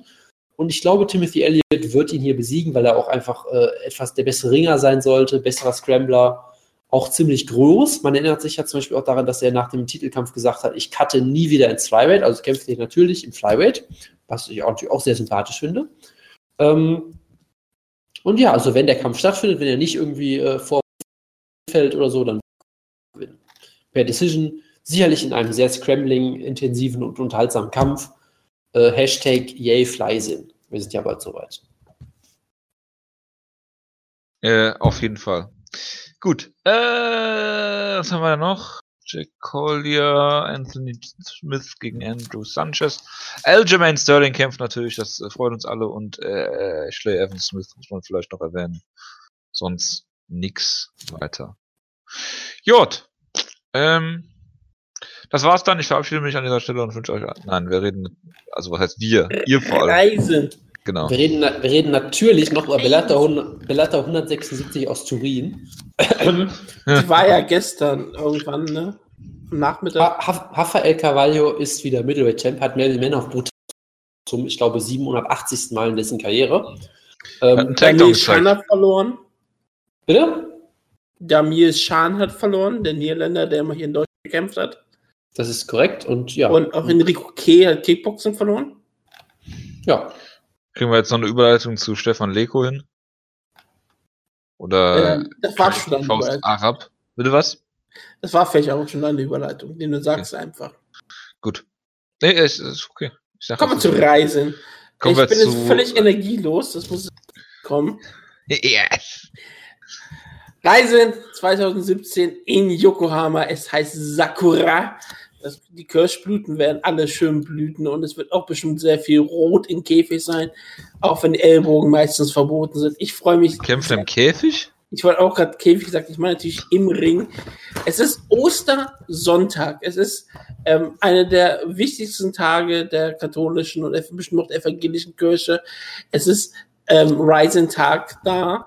Und ich glaube, wenn Rena beams, dann ist es auch für uns alle am wichtigsten, dass wir alle da sind. Und wir können es alle auch erleben. Diesmal Ganz- nicht umsonst. Wutke, ganz kurz, ich muss einmal kurz reinspringen. Die ist schon, die Ja. ist schon klar, was ganz davon ist. Rising an Ostern, das ist ja schon klar. Was ist an Ostern passiert, Wutke? Ganz, ganz mal äh, Ich glaube, Antonio Inoki ist von den Toten auferstanden. korrekt. Und ich, ich hoffe sehr, dass sich dieses Segment von Dream wiederholen wird. Anoki wird einen Stein aus dem Weg rollen vor, vor der Entrance-Rampe und wird äh, auferstehen Was? nach drei Tagen. Ja, aber Kimo Leopoldo ist doch einer der erfolgreichsten Kämpfer, MMA-Kämpfer, die ihren ersten Kampf verloren haben, zum Beispiel. Was macht, was hat der da in diesem äh, äh, Er hat das öster Kreuz- österlichen Er hat das, äh, er hat das Kreuz von Antonio Inoki getragen. Das ist sehr nett von ihm. Ja, genau. Aber ja, ähm, Ryzen ist zurück und wir freuen uns alle. Und falls ihr die Show sehen wollt, ihr könnt das bei Fiete TV machen. Fiete TV ist, ist vom Fiete gemacht. Das ist so eine nette Person hier, so, die kennt Jonas, glaube ich, persönlich aus dem Rheinland, der gute Fiete. Und wenn ihr den anruft und sagt hier, Was? der, der wird gesagt hier, ich möchte Ryzen schauen, dann könnt ihr bei, äh, bei Fiete.tv für 15 Dollar ähm, die Show live schauen. Es ist, äh, die startet um, ähm, Fiete? ja, die startet in, in, in sechs Tagen und neun Stunden. Also ich Darf weiß ich- nicht, wie Uhrzeit das ist. Also ich würde Ja. behaupten, dass es Fight heißt, aber okay. Ja, Ja, würde ich, würde ich jetzt auch behaupten, aber gut, äh, mach, mach mal weiter. Du hast das schon alles. Wieso? Ich kann es auch Deutsch aussprechen. Warum muss ich. äh, Fight wird mit H geschrieben und ohne E. Du hast, Deswegen- du hast völlig recht, natürlich. Des, deswegen finde ich es ähm, relativ falsch. Aber bei, äh, bei Fiete TV könnt ihr aber auch ähm, zum Beispiel ACB gucken, umsonst. Aber Ryzen ist halt ein Premium-Produkt, dafür muss man auch mal ein bisschen Geld ausgeben. Das ist auch völlig in Ordnung. Ähm, ich freue mich auf jeden Fall sehr drauf. Also die Card ist eine der besten Cards, die Ryzen so booken kann. Wenn schon einige Stars fehlen, dann hat man hier Wie trotzdem zum das Beispiel Beste Hideo. Tokoro. Hideo Togo fehlt absolut, also das meine ich auch vollkommen ernst, er fehlt auf dieser Karte. Es fehlt auch ähm, Con Gracie oder ähm, Mada Yamamoto fehlt auch, was ich sehr schade finde, aber sehr viele andere Stars sind auf der Karte drauf, sehr viele ähm, ähm, Frauenkämpfe, die sehr stark promotet werden. Ich meine, die ganze Card ist eigentlich nur promotet dafür, dass Rena auf der Karte antritt. und sie ist auch das Hauptaugenmerk, aber sie ist nicht der Main Event. Ähm, der Main Event ist Tatsuya Kawajiri gegen Anthony S.S. Burchak. Und ich meine, es ist Japan, ähm, die haben ähm, eine andere Kultur, wie man mit den Zweiten Ähm, Weltkrieg ja. umgeht. Was, was passiert jeden Fall. Und ich- nicht. Und ich, ich könnte mir auch durchaus vorstellen, dass Anthony in der SS-Uniform. Ich meine, das wäre auch vermarktbar in Japan ziemlich gut. Aber ähm, ich glaube nicht, ich glaube, das ist eigentlich ein ziemlich interessanter Kampf für Tetsuya Kawajiri, sollte den Kampf eigentlich lo- locker gewinnen. Es ist äh, ein normaler Mixed Martial Arts Kampf, er hat zwar die Ryzen ähm, Runden, aber hat Ellbogen allein. Aber was sagst du, was sagst du denn zum Main Event, Jonas? Du, du bist ein Ähm. Fan von Anthony Burchak. Der Kampf ist natürlich vollkommen uninteressant. Ähm, Kawajiri ist äh, nicht mehr auf der Höhe und Birczak äh, ist ein unterhaltsamer Actionkämpfer. Aber als Main Event ist das eigentlich relativ schwach. Es ist äh, das, was du bucken kannst, aber ähm, du, du willst Ich halt mal so, einen ich großen mal- japanischen Sieg. Es ist nicht Iri Prochaska gegen Kazuko Fujita, darüber bin ich schon mal sehr dankbar. Ja, es ist halt ein, es ist halt ein sportlich relevanter Kampf. Ja, ohne gut. Relevanz. Ja. Aber, aber wir haben zum Beispiel auch den besten fasst Co-Main zwei Event. sind sehr zusammen gerade, ja. Wir haben auf jeden Fall den besten Co-Main Event, man sich wünschen kann, beispielsweise. Weil man hat ja einfach mal gesagt, wie können wir darstellen, dass japanisches Mixed Martial Arts ist, anders als dieses USADA geprüfte MA in Amerika, was langsam aber sicher die UFC kaputt macht. Wir stellen einfach mal Amir Al-Akbari gegen Geronimo dos Santos. Und ich meine, wenn man sich einfach nur die beiden anschaut, dann weiß man, die beiden, denen geht's gut. Da brauchen wir keinen Drogentest. Wir können an den eigenen Augen sehen, das ist Muskelschweiß. Das ist ähm, harte Arbeit. Das ist das, was Michael Chandler auch immer privat sehr, privat sehr häufig tut. Die beiden sind einfach nur ähm, Privat. Geneti er das? genetische Freaks, so wie Scott Steiner. Da ist alles sauber. Und ich erwarte hier einen großartigen Kampf wie Amir Al-Akbari, einen 400-Kilo-Koloss, ähm, pure Muskelmasse durch die Gegend wirft. Und es wird glorreich sein. Ich meine, er ist nicht umsonst bei Team Schlagkraft. Er ist bei Team Schlagkraft für solche Kämpfe, weil ich erwarte, dass er entweder unfassbar fette Leute oder unfassbar muskulöse Leute durch die Gegend wirft. Und das macht Al-Akbari. Und das wird unterhaltsam. Dem ist nichts weiter hinzuzufügen. Ja, es ist ein, es ist ein schöner Freakshow-Kampf. Ähm, ich Du weiß sagst noch, Freakshow, ich sag Heavyweight. Ja, das ist mittlerweile äh, eigentlich Das gleich. ist doch Open Weight. Hier steht Ja, es doch ist offiziell. Open Weight, weil es gibt keine Es gibt doch keine Gewicht. Ich wollte gerade sagen. Also bitte. Ja, und vor allem äh, Geronimo dos Santos würde auch niemals im Heavyweight. Das ist nochmal das andere. Ähm. Ich weiß noch vor so, weiß ich nicht, äh, acht, acht Jahren oder so, wo es dann auf einmal hieß, Josh Barnett kämpft gegen Dos Santos und alle sich so total gefreut haben und dann merkte, oh nein, es ist dieser andere komische Dos Santos. War das nicht das diese Australien? so. War das nicht dieses Impact FC oder wie das, Das, hieß? das kann durchaus sein, ja. Yep. Und, ich erinnere mich noch ähm, vage. Ja. Es war damals sehr groß. Also seitdem habe ich auch das Tolle, ist, seitdem habe ich mal gehört, seit acht Jahren ungefähr. Ja. Und der sieht immer noch genauso aus. Es ist einfach nur ein Traum. Oder vielleicht haben sie auch einfach äh, ähm, äh, ein Altes Bild benutzt? Genau, ein acht Jahre altes Bild benutzt. Das würde mich jetzt auch nicht wundern. Das wäre sehr Ryzen S. Nein, er sieht immer noch genauso aus. Ja. wieso, wieso sollte er altern? Ja. Nee, ich meine, er hat ja genug Hilfen, dass es, ähm, dass Alterung nicht problematisch ist. Genau. Alterungsprozesse sind nur eine Illusion. Was auch eine Illusion ist, ist, dass ähm, Flysins ähm, irrelevant und langweilig sind, denn sie sind unfassbar großartig, denn es sind, ähm, denn der Name äh, Reisen kommt in den Namen Fly irgendwie drin vor und deswegen sind sie Flysins und es kennt ähm, Horiguchi, The Gooch, gegen Yuki Motoya. Nochmal, wir Da sind hier nicht beim Co-Main Event Podcast. The Gooch ist ja auch nicht ähm, aus dem Podcast, sondern von, ähm, wie heißt da hier, ähm, der, ähm, der, der, der, der Twitter-Troll-Account, ähm, wie heißt da? Den Jojo. so Supercalo? liebt. Genau, Supercalo. Achso, na dann bin ich ja. Dann Alter, okay. ich guck mir gerade noch den Kampfrekord von Geronimo dos Santos an. Der hat zweimal gegen jemanden, der Borracho Borracho heißt, äh, äh, gewonnen, was so viel heißt wie besoffen, besoffen. äh, hat einen Sieg, bester Sieg, Achtung, gegen Franzi Barroso Ja, also, Natürlich hat er den. und gegen Big Monster dos Santos. Das sind die besten Siege von Geronimo dos Santos.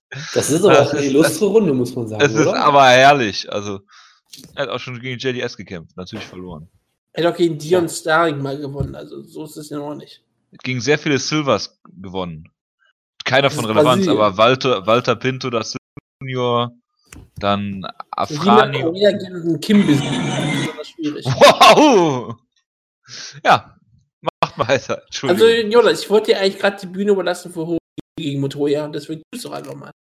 Ja, das ist natürlich ein, ein sehr guter Kampf. Äh, ähm, und Äh, Fleisen ist natürlich eine.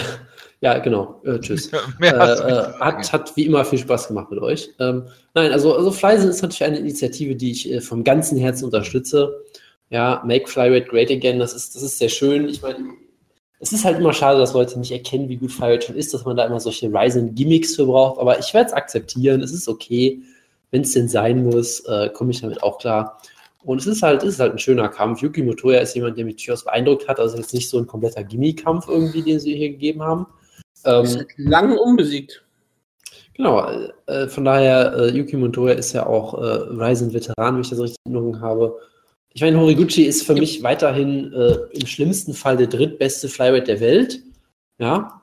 Oder nee, im schlimmsten Fall der viertbeste, sagen wir es mal so. Ja, ich würde immer noch sagen, Mighty Mouse auf 1, äh, Benavides auf 2 und dann äh, Cejudo und Benavides ungefähr auf einem Level und Horiguchi halt ungefähr auch so auf dem Dreh. Also, wie gesagt, im schlimmsten Fall der viertbeste. Und Motoya ist, wie gesagt, gar nicht mal so schlecht, hat, wie, sie- wie schon gesagt, ewig lange Siegesserie, hat äh, Alan Nascimento ziemlich klar besiegt, wenn ich das in Erinnerung habe, hat DJ äh, äh, Daiki hat damals besiegt bei Deep, auch ein großartiger Kerl, ähm, hat auch zum Beispiel einen Sieg bei Hideo Toko, wer hat ihn nicht. Ähm, und von daher durchaus ein solider Kämpfer. Jetzt, äh, Frage. solider Kämpfer, äh, äh, gute Ansetzung. Natürlich sollte trotzdem Horiguchi gewinnen. Da kann man, denke ich, äh, von ausgehen durchaus. Aber es ist jetzt auch, wie gesagt, kein kompletter Gimmikampf oder sowas, was ich dann doch schon mal äh, ganz schön finde, so gesehen. Ja, Wir, ko wir kommen jetzt dann zu einem der wichtigsten Kampf des Abends, zu den größten Star von ähm, ja kommen wir Reise. zu einem Gimmikampf, oder?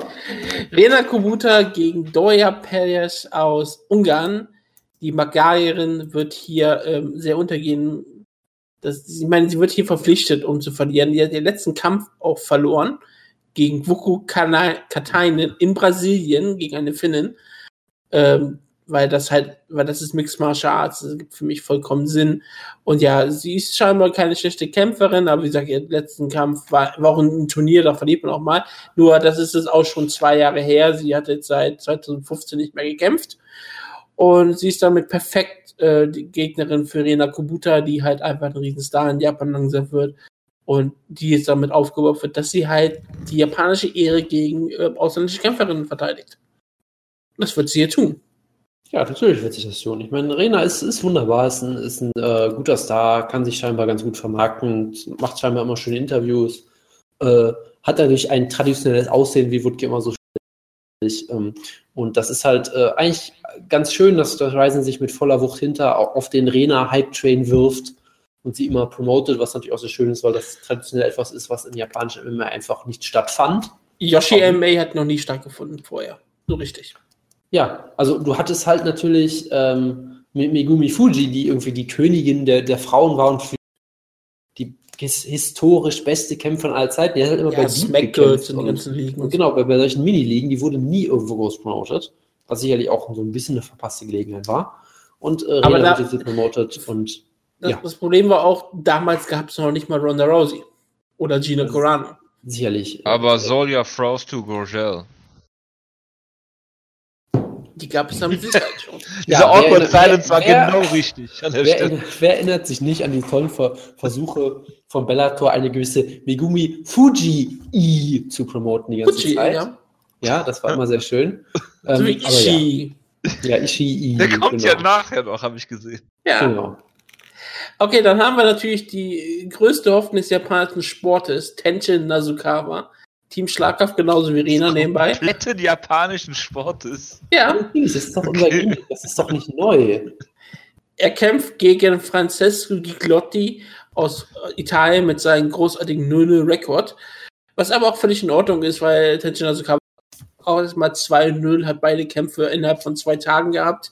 Kurze Und- Frage. Ähm, sollte das nicht ursprünglich ein Kickbox-Kampf sein? Hatte ich das irgendwie falsch in Erinnerung? Er, woll, äh, er wollte auch mal wieder Kickboxen bei Reisen, aber jetzt haben sich entschieden, dass er scheinbar Okay, nur noch Mixed Martial Arts Kämpfe hat. Das äh, finde ich sehr schön. Aber ja, äh, es ist ein, auf jeden Fall ein Mixed Martial Arts Kampf. Es ist ähm, ähm, ganz normale Reisenregeln. seinen, seinen Gegner nicht darüber informiert, dass es kein Kickbox Das wäre ziemlich gut. Oder sie Es machen ist- ja Aoki-Regeln. Es ist, es hat, es hat Special Rules nebenbei, der Kampf. Oh Gott, ey. das- Es sind drei? Runden. Lass mich raten, Es- erste Kickbox. Nein, nein, es sind drei Runden, a drei Minuten. Ja, ist doch auch vollkommen, vollkommen sinnvoll. Ich frag mich bitte nicht, warum. Es sind auf jeden Fall, es sind also Kickbox-Runden, aber Mixed Martial Arts. Logisch. Also ja, Tenshin Asukawa sollte diesen Kampf hier locker gewinnen, dabei super ausschauen, wieder seine Okada-Entrance haben und Ja. dabei ähm, einfach nur ähm, die Hoffnung Japans verbinden, dass sie wieder mal einen Weltklasse-Kämpfer haben.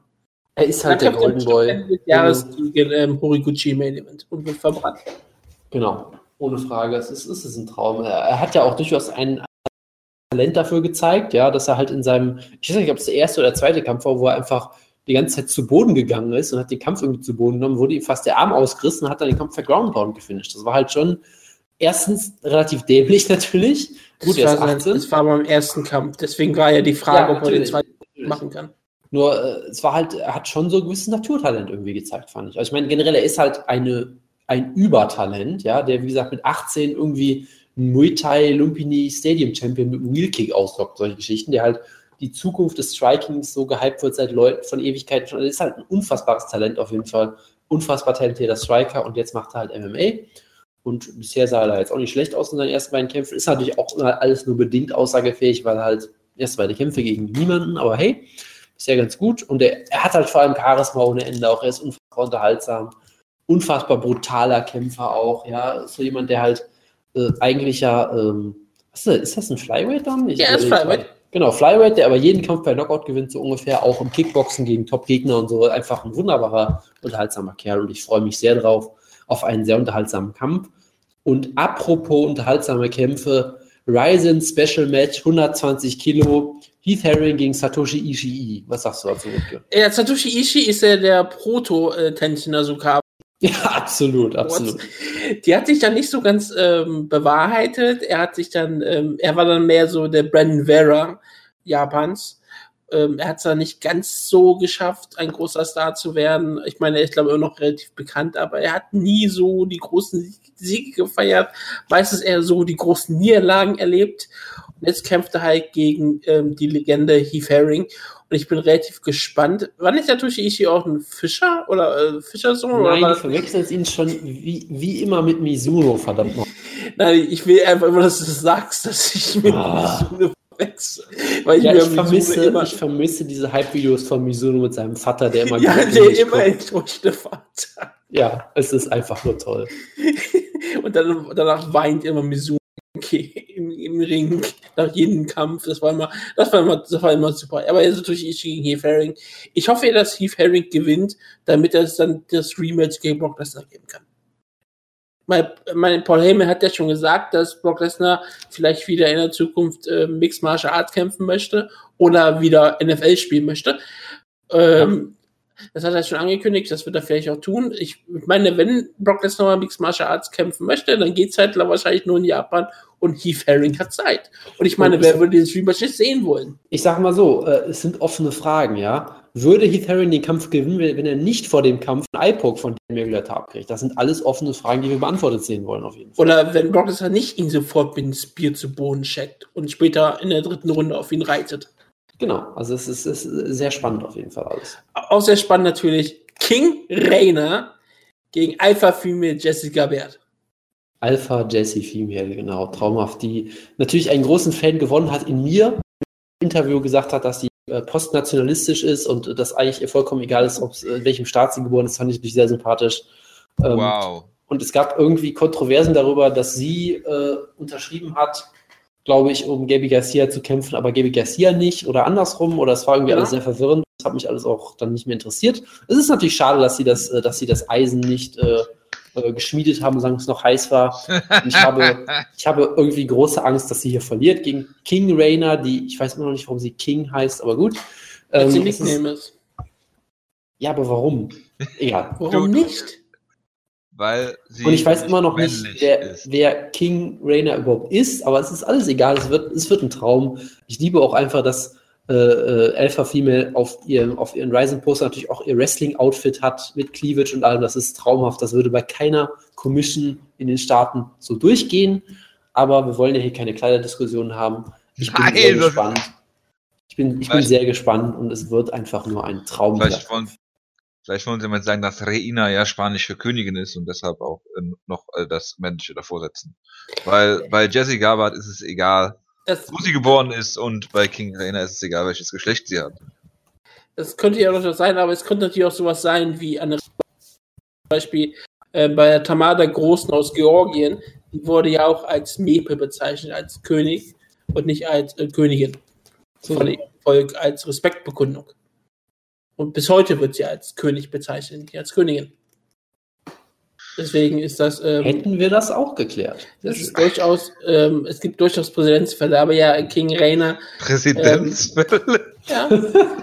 dass, dass, dass, dass, äh, dass Königin als König bezeichnet wurde, dafür gibt es Präzedenzfälle, wie ich gerade einen beispielsweise genannt habe.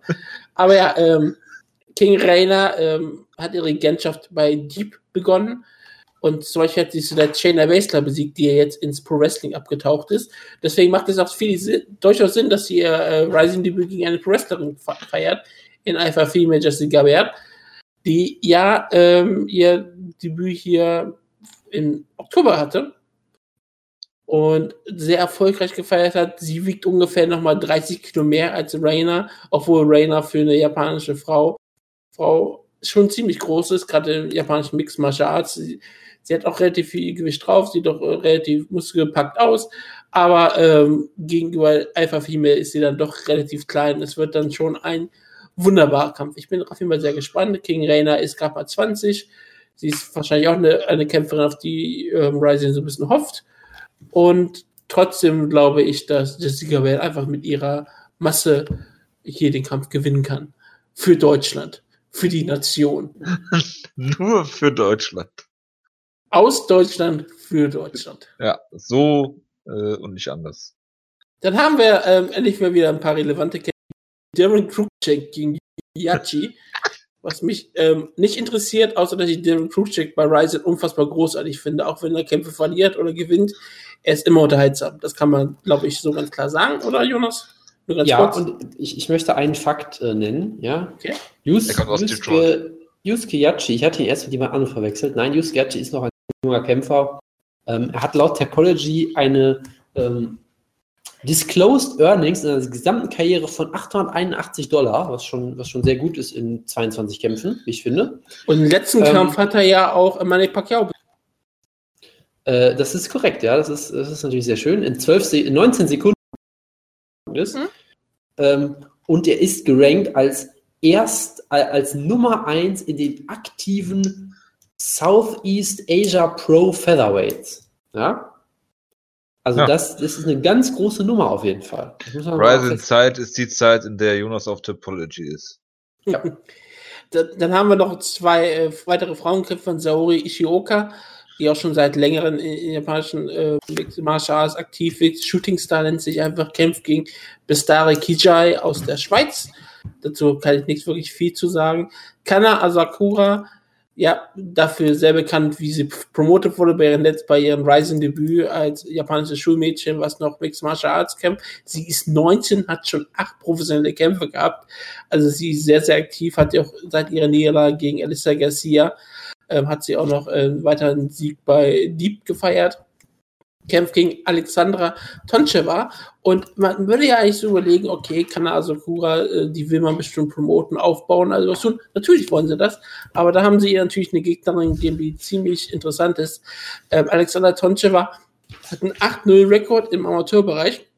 Sie selber ist noch 0-0, aber sie scheint scheinbar ein ziemlich großes Talent zu sein. Hat auch, wie gesagt, ähm, viele dieser Amateurturniere gewonnen, selbst in Amerika hat sie schon gekämpft und in Großbritannien. Sie ist sehr, sehr aktiv und ich bin relativ gespannt, was sie ähm, bringen wird. Ich glaube, es ist einer der ähm, oder äh, einer der ausgeglichensten Kämpfer auf der Karte, der könnte ziemlich gut sein.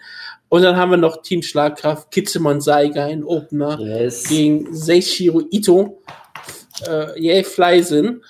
Und Ito ist scheinbar auch ein richtig, richtig guter Kämpfer, weil das ist irgendwie normal, dass die Kitzemann Saiga zwar promoten wollen, aber sie wollen auch seine Freunde noch immer schreien hören. Und deswegen ähm, promoten sie ihn halt gegen andere gute Kämpfer. Und ähm, Ito ist, glaube seit Jahren unbesiegt. Seit 2012 hat er seine einzige Niederlage gehabt und hat seitdem in Japan so ziemlich alles besiegt, was es so im Flyweight da so gibt. Ja. Und wir haben natürlich, was wir ganz wichtig, wir natürlich auch noch haben, wir haben Team Schlagkraft Ehrenmitglied Yu Abiro, auch besser bekannt als Waifu, die sicherlich eine wieder sehr Ach so, zentrale okay. Rolle spielen wird. Habe ich ja gesagt, Äh, deswegen bucken sie ihn genau. immer gegen gute Kämpfer. Genau, das ist sehr schön. Aber ja, das könnte ein unterhaltsamer Kampf werden. Simon Zeiger ist ja auch durchaus talentiert und sehr, sehr unterhaltsam immer. Und das ist ein schöner Kampf. Und Problem für ihn das, ist immer, dass er schon 28 ist. genau. Und das Wichtigste, was wir natürlich nicht previewen können, Takada in der Unterhose. Aber das müsst ihr euch alles live angucken. Das müsst ihr live anschauen. Es ist sehr, es wird früh morgens. Am besten auch selbst nur leicht bekleidet. Das Ja klar, ganz weil gut zusammen. das, das, schaut man, klar. Das, das schaut man halt noch im Nachtzeug und das ist ja manchmal bei manchen Leuten sehr, sehr eng. Und gar nicht. Ja, ist, sehr man eng auch, oder gar vielleicht ist Ja. man auch nackt. Das Danke. ist für Ryzen ja, ja, ja, okay, gut. Ich bereue, dass ich irgendwas gesagt habe. Wir könnten das, die Show natürlich eng oder gar nichts nennen. Meinetwegen, ich habe da kein Problem mit. Aber ja, ähm, ist, ich habe da auch kein Problem mit. Ich finde das gut. Also ja, feiert Ostersonntag, wie es der Herr euch befiehlt, nämlich mit Reisen. Nämlich, indem ihr Demetrius Johnson guckt. ja, das werde ich vermutlich tun. Ihr könnt, ihr könnt die erste UFC-Show schauen, live, und danach sofort in Ryzen übergehen. Ihr könntet natürlich nicht, auch, funktioniert. ihr könntet natürlich auch den Kisimon Saiga Kampf gucken auf einem Bildschirm und den Mighty Mouse Kampf auf dem zweiten. Dann hättet ihr quasi eine Waifu Camp für Mighty Mouse. Das wäre schön. Mighty Mouse muss doch, ist doch um 4 Uhr fertig, oder nicht? Ja, man guckt ja Also zeitsouverän. Also halb fünf. Man guckt zeitsouverän, bitte. Ich bin sicher, das geht problemlos bei Run Fighting oder wo. Ja, im Black Pass müsste es laufen. Ich bin sicher, das wird alles problemlos. Was kostet Ryzen denn? Bei Fiete? 15 Dollar. Gut. Das wären mir jetzt 15 Dollar zu viel, aber gut. Jojo, es Ich kann es dir auch gerne 14 geben. Es sind nur 14 Euro und 16 Cent. Also bitte, das ist ja ein Schnäppchen ohne Sondergleichen. Das ist natürlich. Vielleicht bis dahin gibt es schon einen Koreakrieg, vielleicht ist der Dollar noch ein bisschen gefallen, das wäre viel gut. Ähm, ja. Ich verabschiede mich. Wir hören uns nächste Woche wieder. Äh, Ich weiß noch nicht wann an Ostern, wie wir das äh, hinkriegen. Äh, bis dahin einen guten Start in die Woche. Äh, macht's gut. Ciao, ciao. Ciao, ciao. Mhm.